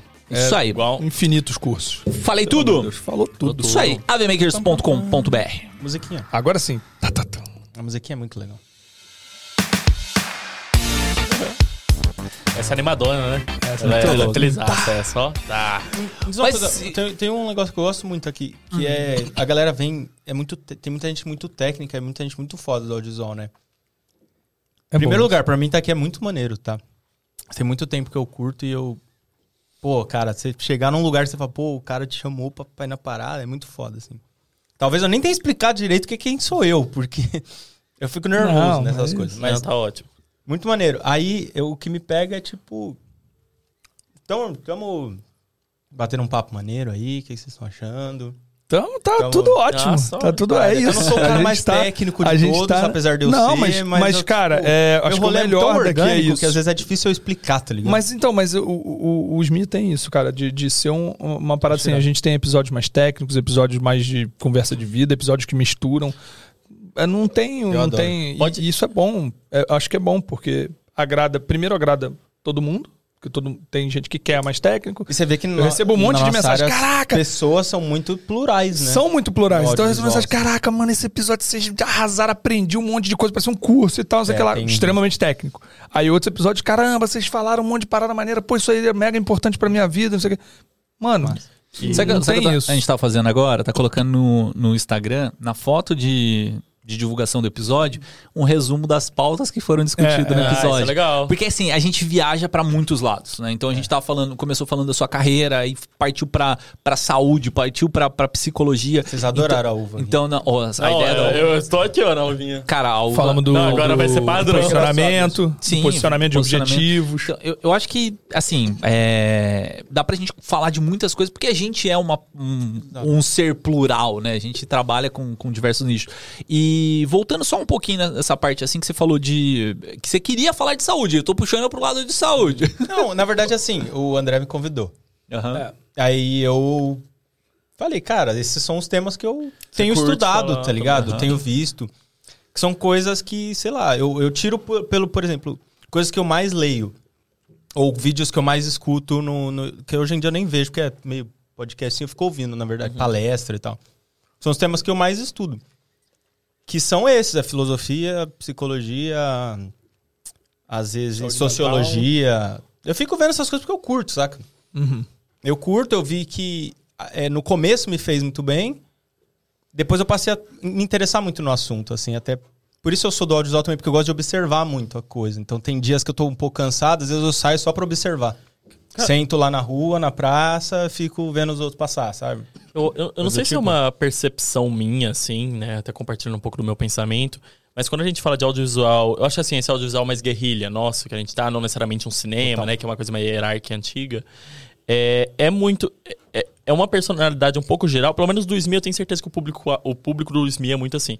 É uma personalidade de... Gosta de resolver as coisas. Eu acho que por isso que tem muita gente técnica. Resolutivo. Mas mesmo quem não é técnico, sabe? É muito isso que a gente falou de a pessoa vai topando isso, aquilo, pra construir.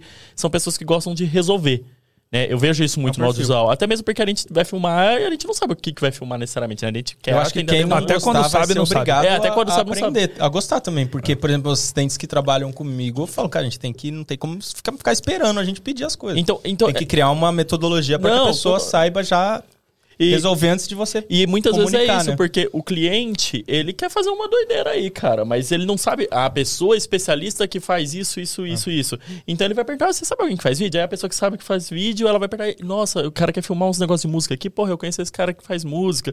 Então é muito isso de contatos. E aí volta lá pro assunto inicial que a gente falou que vai escalando. Eu lembrei disso na hora que você falou do Ivo, né?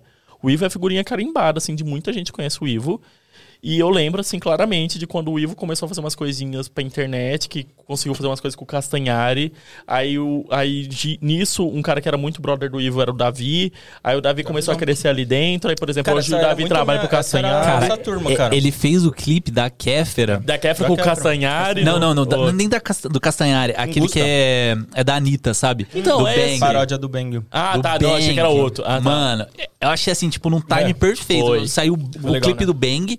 Eu acho que assim, demorou umas 3 semanas, ele soltou... Já soltou, né? Ele soltou da coisa lá. Então assim, quando você fala assim, porra, eu não sou... Nessa época de paródia, o YouTube era bem legal. Nossa, da hora, né?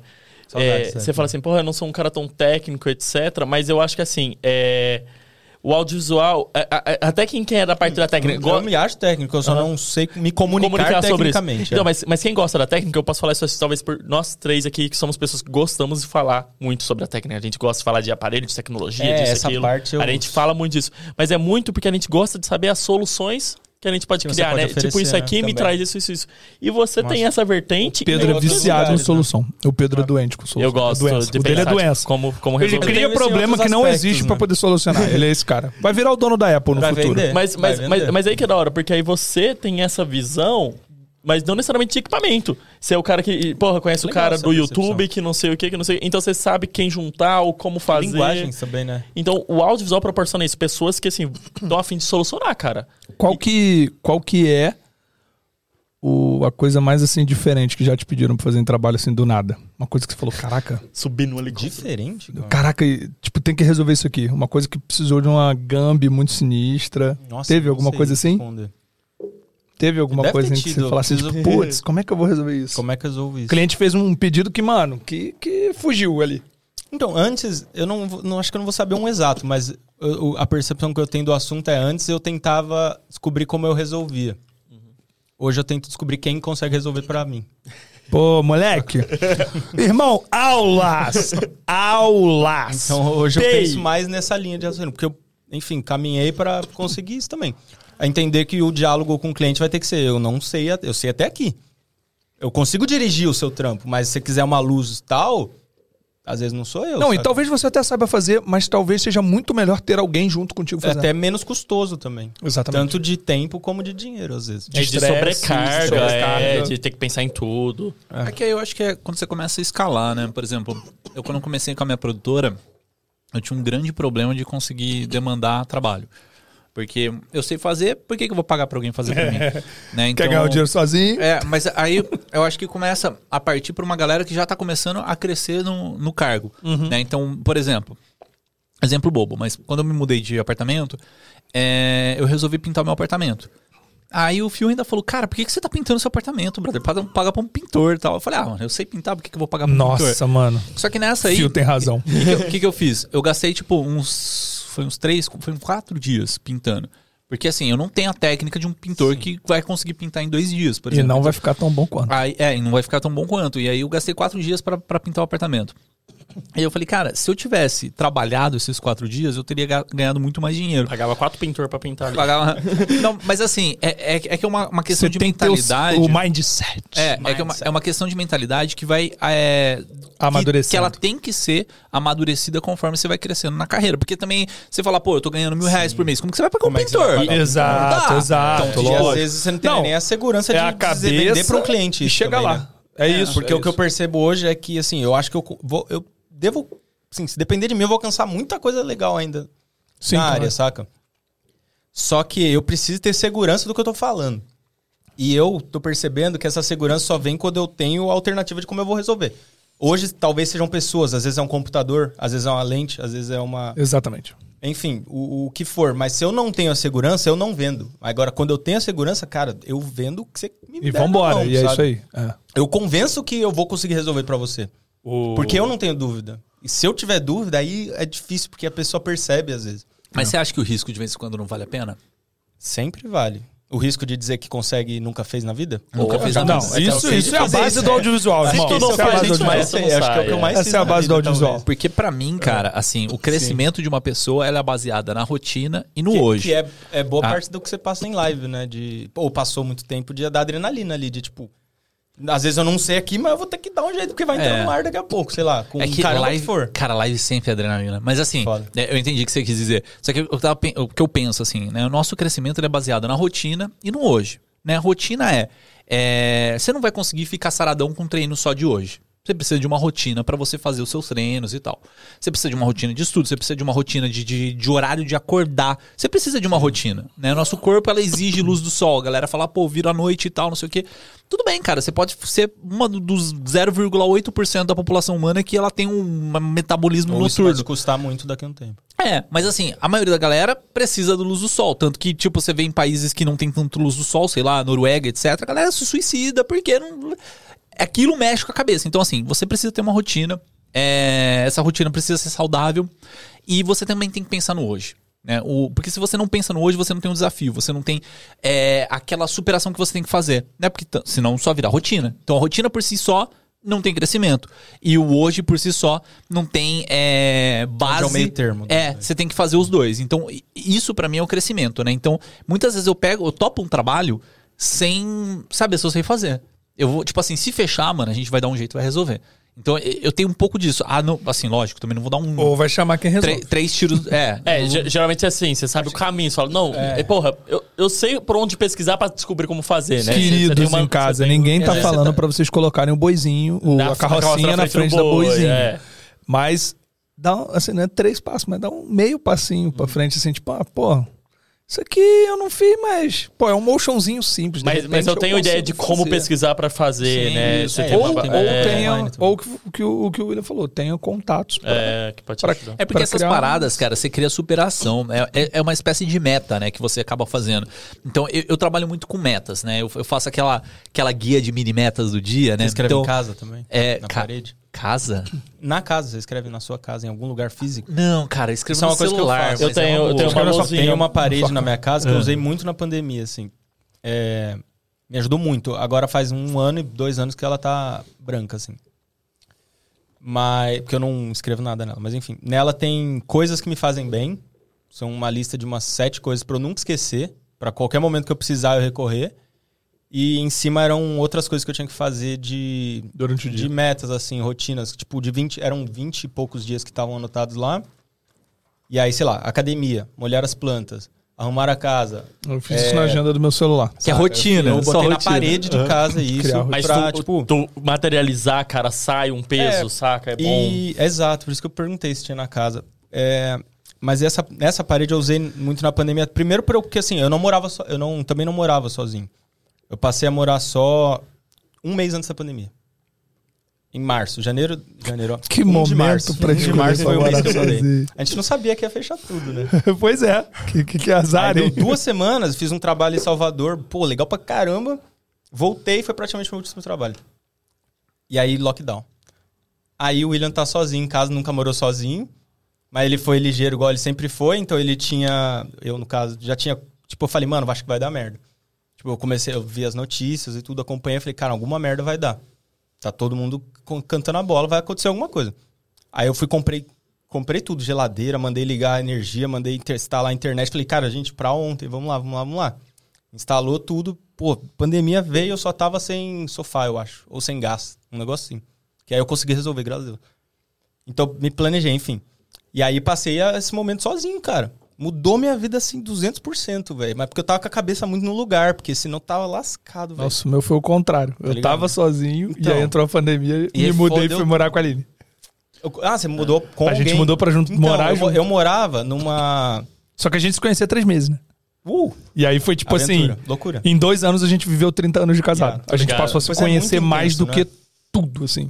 Pra gente foi ultra fortalecedor. Eu acho que eu passei a me conhecer mais que tudo. Exatamente, nessa época. Sei lá, eu tinha... Como é que se diz? Eu tinha uma tipo, eu morei em uma casa... Isso que eu ia falar. Eu morei numa casa que tinha eu mais 4 pessoas. Tive vários períodos muito irados lá e muitos períodos muito difíceis, assim, psicologicamente e tal. Por causa de convivência que eu não sabia lidar, ninguém nunca me ensinou. Louça virava uma dor de cabeça infernal. Parecia que eu era casado com eles. Não é bem assim que a vida é, mas enfim. Eu era muito novo, não entendia muito nada. Enfim, e aí passei a morar só. Aí eu fui lidando com as questões. Falei, cara, tá, aconteceu, e agora? A louça não se lava sozinha. A mamãe não tá lá pra lavar o banheiro. Já não tinha esse BO. Mas... fogo, velho. Exato. Aprendi tudo. Aprendi a cozinhar. Aí foi quando eu me conectei com alimentação mesmo, tá ligado? Certo. Que aí saíam notícias de... Aí você já entra numa aspira, que não tem muito a ver. Mas enfim, foram coisas que eu vivi. Ah, Covid, não sei o que, tem relação com carne. Aí parei. Aí você fica tipo, será? Cara, pelo menos vem o negocinho na cabeça. Fala, será? A gente pirou na pandemia. A gente pirou na pandemia. Deixa eu ler sobre, deixa eu estudar. Às vezes nem é, mas você tipo, plantou ali, você fala, deixa eu ver pelo menos o que é. Aí, só que pra mim foi bom, porque eu passei a tipo assim, ia lá e comprava o brócolis, comprava não sei o que, coisa que eu não devia vivido antes, cara. Não, eu entrei na pira de lavar a coisa que chegava do mercado. Lavava tudo, só que o meu lance foi de conectar mesmo. Eu lia coisas sobre alimentação e eu falava, me conectei com o alimento. Que é uma coisa simples, parece, pra gente, mas a gente vive 20 e poucos, 30, 40 anos e nem faz, tá ligado? E aí pra mim foi meio mágico, assim, o lance de, pô, corta aqui, frita, cozinha. Eu cozinhava na outra casa, mas muito pouco. Dessa vez eu aprendi de verdade, parei e tal. Tinha tempo, cara. Tempo é um bagulho muito maluco. Não é? E cozinhar é tão gostoso, né, a gente cara? volta, sempre vai chegar nesse assunto. É isso. Mas, exato. Cozinhar é terapêutico, é um momento seu. E é cuidado, né? Você tá fazendo uma coisa pra você fazendo uma coisa gostosinha. Foi nesse período que eu parei de comer carne. Bom. E aí eu podia ter na minha rotina isso. Porque eu tinha tempo, tava em casa e tal. É, e aí você fazia as metas na parede, né? E aí, exato, foi, andou e voltou pra meta. Aí na meta era isso, coisas assim, tipo, coisas da casa pra eu não esquecer, que eram molhar as plantas, tem um monte de planta, lavar a louça, sei lá. Outro Renan. Correr, tal. Criei essas coisas porque eu falei, isso aqui vai me criar uma rotina pra eu não ficar maluco e pra eu me manter saudável na linha e tal, porque eventualmente essas coisas têm de mudar, tá ligado? Não é possível que a gente vai viver isso por tanto tempo. Eu pensava na época. E aí, aquilo me ajudou pra caramba, sabe? E foi possível. Sim. Mas e o lance dos coisas era, por exemplo, coisas que me faziam bem, eu vi, li em algum lugar, não lembro agora, mas falei, vou colocar isso na parede, porque quando eu tiver com alguma questão, eu bato o olho aqui e falo, faz uma dessas coisas. Vai te ajudar na hora. Aí uma era falar com a minha família, a outra era comer alguma coisa gostosa. A outra era correr, a outra era falar com o psicólogo. Essa do comer coisa gostosa é perigosa. É perigosa. Na pandemia isso aí foi um perigo, não, porque eu e minha mulher, mano, a gente mano... Nossa. Tem que ser regradinho, senão... Era, mano, pote de sorvete com paçoca. Mas você fica feliz assim pra caramba, fala. Então, não, é maravilhoso, só que, mano... Mas tem que ter uma regrada. Nada saudável. Regrado, é foda. E eu recorria muito isso, tipo, andar de bicicleta e tal. Tem até hoje lá em casa. Uhum. E eu sempre recorro quando eu me sinto meio mal. Ou então conversar com alguém, não sei o quê...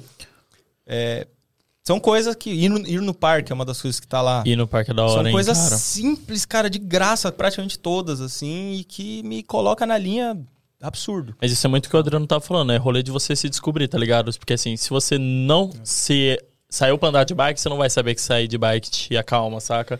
Então é muito o rolê de você ir se descobrindo mesmo. Relação com alimentação, por exemplo, na pandemia mesmo, eu saí de casa, assim, com... Igual você, né? Fui fazer faculdade, eu saí com meus 17 anos. E fui morar só em outro estado. Fui pro Nordeste. Então, assim, eu morava... É outra região, né? O Nordeste, mas eu fui pro Ceará. De que cidade? Eu sou do interior de São Paulo, mas eu fui pra lá. E era muito doido, porque eu chegava no meu apartamento... por mais que eu dividia apartamento, eram turnos diferentes. Então, era como se eu morasse sozinho, né? Eu quase não encontrava outra pessoa. E era muito doido, porque eu, por exemplo, nunca ligava tanto pra família, não no sentido de que eu não dava bola pra eles, mas eu não era apegado, sabe? Por mim, não, eu vou. E aí que eu comecei a descobrir como é ficar sozinho, que é isso tudo. Foi quando eu comecei a ter minha relação com a alimentação, porque assim, eu sempre tive sorte de lá em casa, minha mãe e minha irmã amavam cozinhar e elas cozinhavam super bem. Então eu nunca liguei pra cozinhar. Só que aí foi muito doido, porque aí eu não gostava da comida dos outros, porque eu comia muito bem, a comida delas era muito boa, então eu comecei a cozinhar porque eu queria comida boa também, e comecei a gostar pra isso. Mas então, assim, é fazendo que você vai descobrindo as coisas. Eu precisei, é um pouco daquilo do cara lá, eu precisei ficar longe da minha família pra ver o quanto que ter pessoas na casa, só ter pessoas em casa. Só de você chegar e ter alguém ali, cômodo, né? Já é diferente as coisas. Mas você sabe que a gente sente falta disso na pandemia, eu e a Aline? A gente sempre comenta isso. Caraca, agora que saiu do home office e tal, pô, faz uma falta de... Mano, sei lá, eu tá no escritório e ela tá trabalhando na sala. Tipo, é só saber para que está ali... Para tomar um café junto, né? Só, que tá ali já faz uma diferença. A gente tem o privilégio de... A maioria das vezes ela consegue, tem horários bem flexíveis, então ela passa bastante tempo em casa também. Nossa. Então a gente tem muito disso, a gente adora saber que o outro tá ali. Tá ali, velho. Nossos filhos estão perto. Então na pandemia foi legal. Pelo sentido de, pô, mano, ficava eu, Rafinha, a Aurora, ela, todo mundo junto dentro de casa. A gente teve essa coisa de se conhecer melhor e de se juntar ali como família. Isso faz falta às vezes. Aí às vezes entra numa pira de, pô, sei lá, eu tô numa época de que trabalha mais, ela também, eu tenho que viajar e tal. E aí sinto falta disso, desse tipo a presença. É só a presença, velho. É só a presença já faz toda a diferença. Sim. Cara, é porque a gente são seres muito sociáveis, né? Então a gente ficar sozinho é um desafio às vezes. Ficar sempre cheio de gente é um desafio e ficar sozinho também. Tem uma frase do Karnal que ele fala, né? Que você tem que saber aproveitar o seu tempo, né? Seu tempo só, seu tempo junto. E só voltando um pouquinho na parte de metas, né? Porque eu acho que é um negócio legal, assim, pra gente trabalhar porque me ajudou muito, né? De fazer mini metas, né? Às vezes você, tipo, fala, ah, vou fazer as metas, aí você coloca metas absurdas das melhores coisas, cara, no dia. Não, quando você conquista... Começar de pouquinho, é. Não, mas não é nem... Assim, sim, lógico, dependendo do caso psicólogo, psiquiátrico que você tá, sei lá, tem que ser bem de pouquinho, mas assim... É, meta de trabalho também. É, colocar metas realistas e mini metas. Tanto dinheiro, tanto cliente e tal, acho que meta é uma coisa mais... Pode ser também. Uma das coisas mais motivadoras pra mim. É que eu coloco mais meta no sentido... De rotina. Até tem as metas longo prazo, que eu quero, sei lá, comprar uma coisa X, eu quero conquistar, fazer aquilo, até tem. Mas é metas de pequenas, né? Então, tipo, pô, eu tenho uma edição pra fazer, como que eu vou fazer essa edição? Em vez de, tipo, colocar edição... que eu sei que eu vou ficar o dia inteiro, não, eu tenho a decupagem, né? Tem não sei o que, tem não sei o que, tem não sei o que lá. E quando você quebra em pequenos passos e coloca, sei lá, num caderno ou num to-do list, alguma coisa do tipo, você tem dois prazeres. Isso é mental, tá? Isso aí tem estudos científicos que os caras veem que isso faz bem para as pessoas, que é o prazer de você conseguir fazer aquilo que você tinha que fazer. Então você conquistou um objetivo, conquistou a meta e riscar. O ato de riscar. É bizarro isso, mas assim, eu vi, acho que no Fantástico, sei lá, que os caras estavam falando sobre isso. Mentalmente, é como se você tivesse duas sensações de prazer. O prazer de fazer e o prazer de riscar que você fez. Mostrar. Bizarro, né? Então, mas funciona, cara. Não, funciona.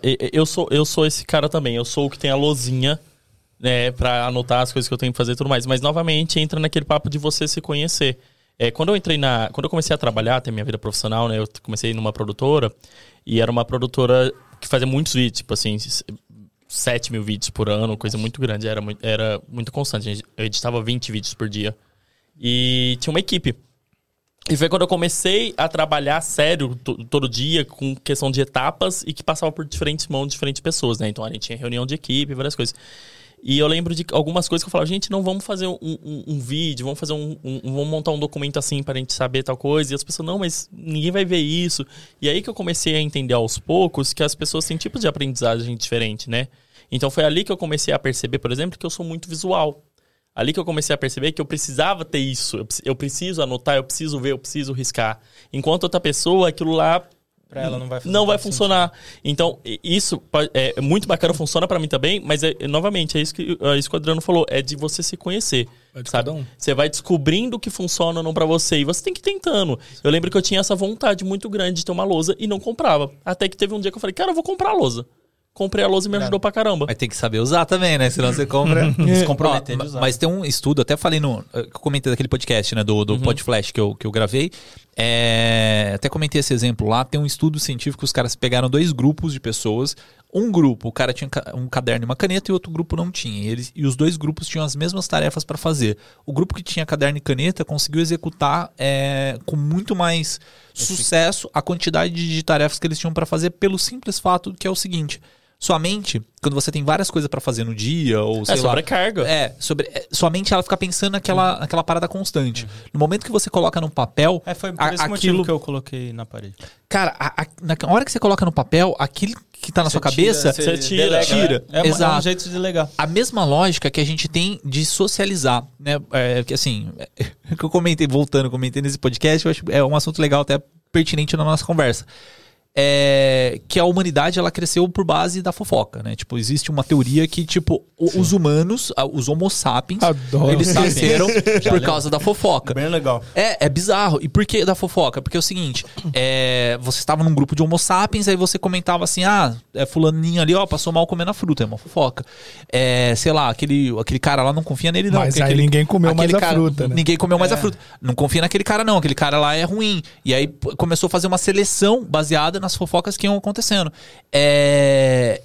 Brian já matou 3 familiares tentando comer como é que chama? A raiz da mexiqueira, sei lá, do aipim. Eles foram envenenados, mas ele tá testando cada dia ferver mais um pouco pra uma hora vai ficar bom e aí a galera vai poder comer.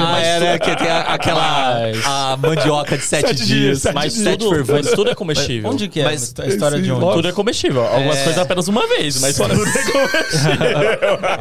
Se eu não me engano, isso aí é do sábio Sapiens, mas eu vi num documentário da Netflix. Ah, tem em vários lugares, provavelmente. É, mas aí qual que é a sacada dessa da fofoca? Tipo, isso é intrínseco nosso. Muitas vezes a gente quer fofocar alguma coisa. Tipo assim, sei lá, quebrou a pia da minha casa.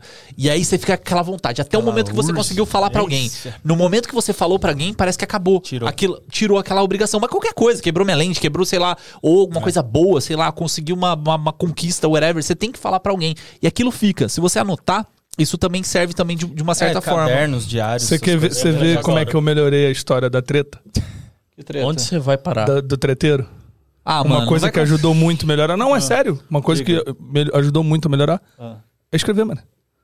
Só que você não precisa mandar. Eu cheguei à conclusão de que você não precisava mandar. Você precisava... Então muitas vezes eu escrevia a parada que eu queria falar e deletava. É porque você é conhecido muito como o treteiro do audiovisual, né? Então, escrevi... mas aí, tipo assim, eu cheguei à conclusão de que, tipo, beleza, olha só, se eu escrever e não mandar, a treta não acontece. E te alivia. Eu fico de boa e o cara também. Não, e mandar pra... Às vezes mandar pra algum amigo, você reclamar com um amigo. Você, porra, mano, o cara fez isso que o seu amigo fala. Só que tem um ponto. Só tem que ter um ponto. Levar a questão pra ele também, né? Eu tô dando um exemplo de quebrar a pia. Mas assim, a gente só comunica aquilo que é prioridade pra gente. Então, voltando àquela ideia da prioridade. A gente só passa aquilo que é prioridade. Então, às vezes, tipo, quebrar uma pia, whatever pra você e, tipo, continua a sua vida. Às vezes, sei lá, tipo... comprei uma garrafinha por R$2,30, pô, é caro, eu preciso falar, eu tenho essa necessidade de falar, então isso é prioridade. Então assim, é questão de prioridades, né? E qual que é o ponto? Você tem que trabalhar isso com a sua cabeça na rotina do seu dia a dia. Eu tô tentando trabalhar com um negócio que é tipo pensar positivo, é um negócio meio difícil. Porque é tipo assim... Mas não é o positivo luz, assim. É tipo pensar positivo... Não é positividade tóxica. Não, é tipo... Não é aquela positivo hippie. É uma gratidão ali. É tipo a ideia do... Não é gratiluz, vamos dizer assim. É gratidão. Não entendo o que você quer dizer. Porque assim, se você pensa positivo nas coisas e consegue fazer isso todo dia, aquilo vira rotina. E quando vira rotina, a sua cabeça não precisa mais pensar pra executar aquilo. Um exemplo. Você quer ir da sua casa pro trabalho. Você tem uma rota, sua cabeça nem pensa como que você vai fazer aquilo, porque virou rotina, você não tem mais o peso daquilo. Então, tipo assim, eu tô tentando pensar nas coisas positivas. Muito bom sobre isso. Então, eu tô tentando pensar nas coisas positivas, sim, como se fosse uma rotina pra mim, pra que aquilo vire normal. Vindo pra cá, eu tava ouvindo Cortella, né? Cortella é animal, muito na onda dessas paradas ultimamente. Aí, um dos exemplos que ele tava dizendo sobre isso, ele usou o exemplo de um tio de uma pessoa que era devota a Deus e tal, mas o lance da história era que como ela agradecia. Aí ela virava pro filho, assim, pro sobrinho, sei lá, e falava: nossa, hoje eu fui muito abençoado, o meu pneu furou e não tava chovendo. Exemplo. Tá, sacou? Ele deu uns outros, assim, mas acho que esse é um ótimo exemplo, assim. Então, sei lá, não sei, eu não vou lembrar o outro exemplo, mas esse eu lembrei porque ficou. Viu o lado bom da moeda. Você poderia só ficar chateado porque o pneu furou. O pneu furou é um fato, ele furou. Você não tem o que fazer. Ele furou, cara, você tem que resolver. Mas aí você vai ficar nessa? Ou você vai ver, sei lá, de repente isso que ele percebeu. Aquela história que, vai deixar 5 minutos. Podia ter furado e tá chovendo, aí você tá lascado, porque você tem que trocar na chuva. É um pensamento positivo. Viu o lado bom, saca? É mais tentar ver as coisas de um lado que não te pese tanto assim. Sim. Porque bom e ruim vai ter o tempo todo. Gente aquilo. Não tem como fugir. E a gente atrai pessoas que pensam igual. Se você reforçar muito, provavelmente vai atrair mais, sim. Então, se você pensar positivo, ou as pessoas que te rodeiam vão começar a pensar diferente. Ou blinda um pouco também. Ou você vai limar essas pessoas e vai aproximar pessoas que pensam igual você. Isso é tipo uma parada bem doida, mano. Eu acho super importante, mas assim, às vezes eu só falo assim, eu pelo menos tento tomar um pouco de cuidado, porque senão assim, eu acho que é importante às vezes também ficar puto com algumas coisas. Reclamar, situações, né? Com certeza, cara. Porque às vezes fica... Você tira porque de se você for ficar nessa porra, eu não posso reclamar, porque eu vou entrar numa situação pior, acho aí que é o contrário, na real. É tentar olhar de um jeito que não te machuque e desabafar. É isso, mas eu acho que é muito importante esse rolê de remoendo, tá ligado? Porque às vezes é isso que você falou, porra... Furei meu pneu. E aí você passa o resto do dia reclamando que furou o pneu. Ou seja, não foi o tempo que vai te custar. Não foi o pneu que tá te atrapalhando. É muito mais você batendo naquela tecla do que seguindo na frente, né? Então tô permitido reclamar, Pedro? Hã? Então tô permitido reclamar? Tá. Fala que sim. Você é especialista. Não, porque não dá. Eu, por exemplo, não sei reclamar no vivo. Eu reclamo pra caramba. Eu lembrei disso. Você falou do I automático. Eu lembrei do seguinte. Quando eu era moleque, assim, tinha uns 18 anos. Eu falei assim... Porra, não, acho que tinha menos, uns 16. Eu falei assim, caralho. Acordei, mano. Eu falei, porra, hoje, irmão, não vou a aula, não. Ah, não. Não tô com saco, não vou, não quero, mano. Tipo assim, vou meter uniforme, shoppingzinho, qualquer parada, sei lá, vou sentar numa cadeira e ficar olhando pra praia. E... Caralho, tô na escola, velho. Foi isso. Nossa. Foi isso. Eu saí de casa e parei dentro da escola e me dei conta no automático. Foi no automático. Tipo, eu saí de casa totalmente decidido de que eu não iria na aula. Só que eu fui tão no automático. Todos os dias eu acordava e andava até a escola que, mano, quando eu olhei, eu falei, ih, eu ia faltar aula hoje. O que eu tô fazendo aqui, cara? Foi muito isso. Foi muito no automático a parada. É bizarro. Ah, sei lá, cara. É porque, assim, a gente tá falando muito da ideia de psicologia, sei lá. Eu acho que vai muito do... Melhora a nossa vida, melhora a nossa carreira e a gente consegue o sucesso. Também. Porque sucesso, pra mim, já falei isso em vários episódios, sucesso pra mim é um conjunto de pilares, né? Ou melhor, a facilidade de você conseguir sucesso é um conjunto de pilares.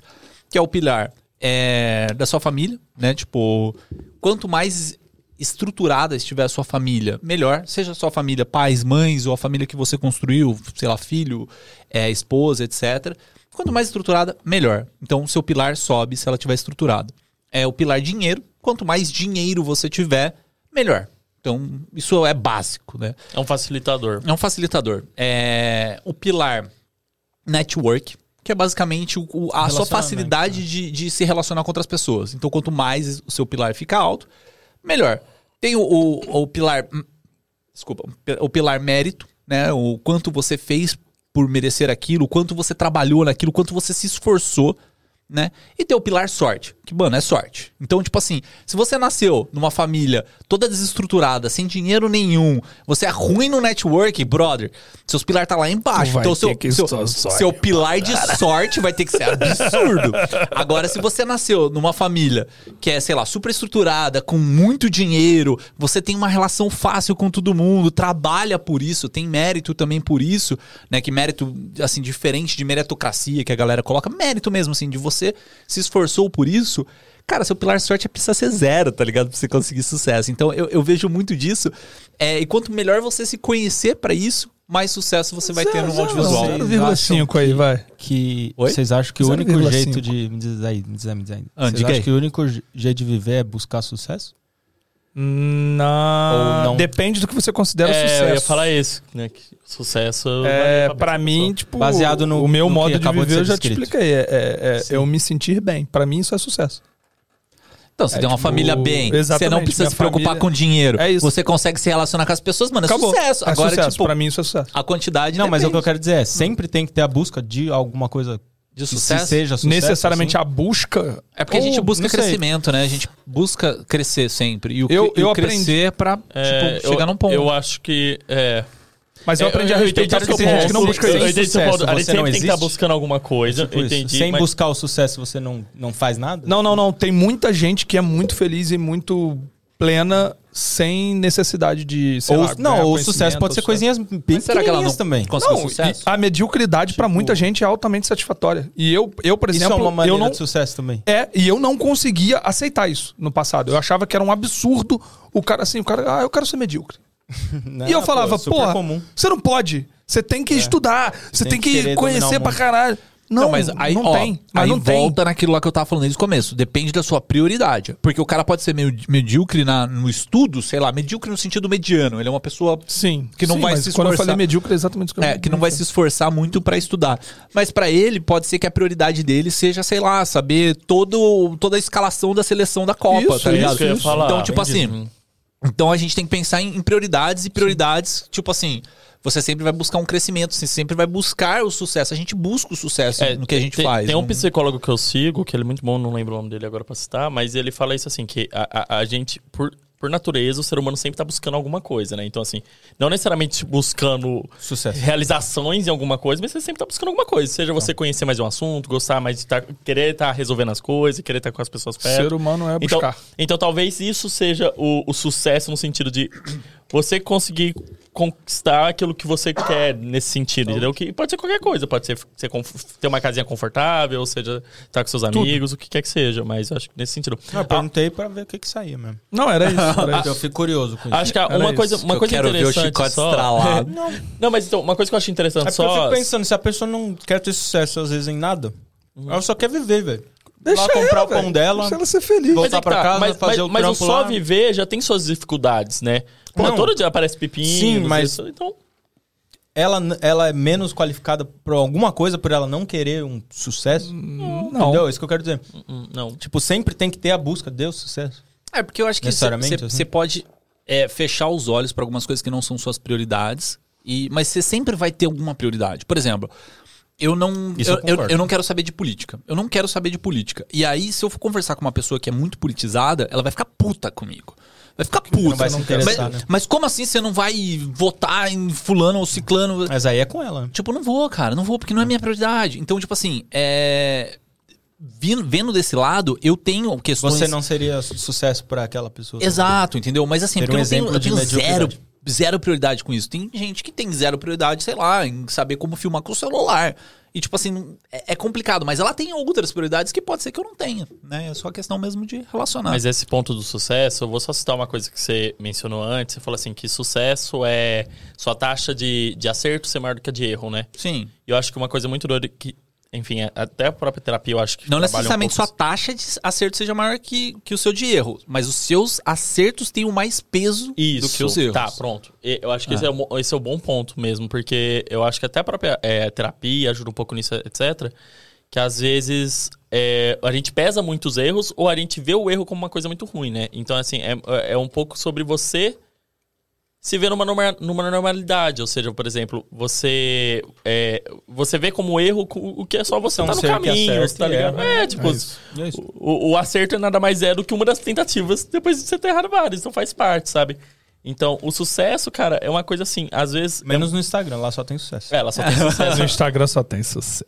Mas às vezes o sucesso, igual pra mim, talvez eu não tá buscando sucesso, sabe? Às vezes não tá vendo essa necessidade. Interessante análise. Então, é isso aí, então. Isso. Falamos pra caramba. Nossa, eu e Adriano conversávamos sobre o tamanho dos episódios, se deveria diminuir ou não, mas aí o papo vai rolando. Ele trouxe um assunto quase 2 horas e varada.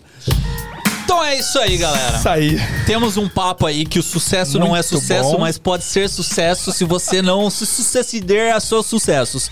E saia do Instagram, venha pro nosso YouTube, dá venha um like viver. Aí. Viva muito bem.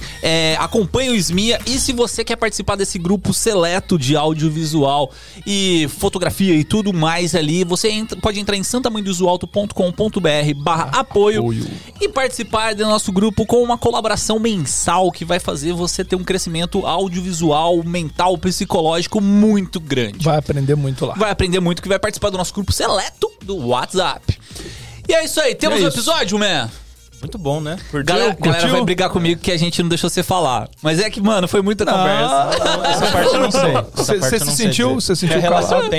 Se sentiu calado ou não? Em geral, eu sou mais quieto, assim. Depende de quando o assunto engata. Mas fluiu bem pra tu? Que me perguntam. Sim, gostei muito. É isso. Defende a gente aí, porque a galera vai brigar com a gente. Ele tá precisando mais. Quando você falou... pra eu vir, acho que a primeira coisa que eu falei é que 1 hora seria pouco. E foi, né? Eu acho 2 horas pouco também. Eu já falei, gente. Mas agora nós vai fazer o episódio viradão do Esmia. Vai 24? Ter 12 horas direto. 12 horas direto de Esmia. 12 horas. Eu fui em outros 2 podcasts já na vida. Os 2 foram mais curtinhos. Esse é o maior. Curtiu? Pra todo mundo que achou os outros curtos... Agora tem que ouvir.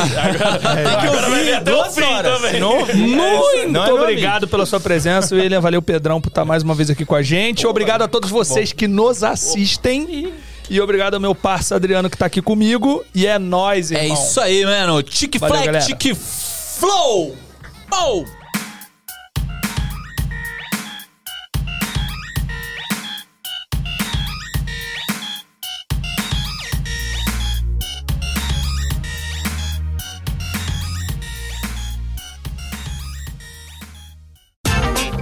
Esse programa foi editado por Adriano João Videomaker.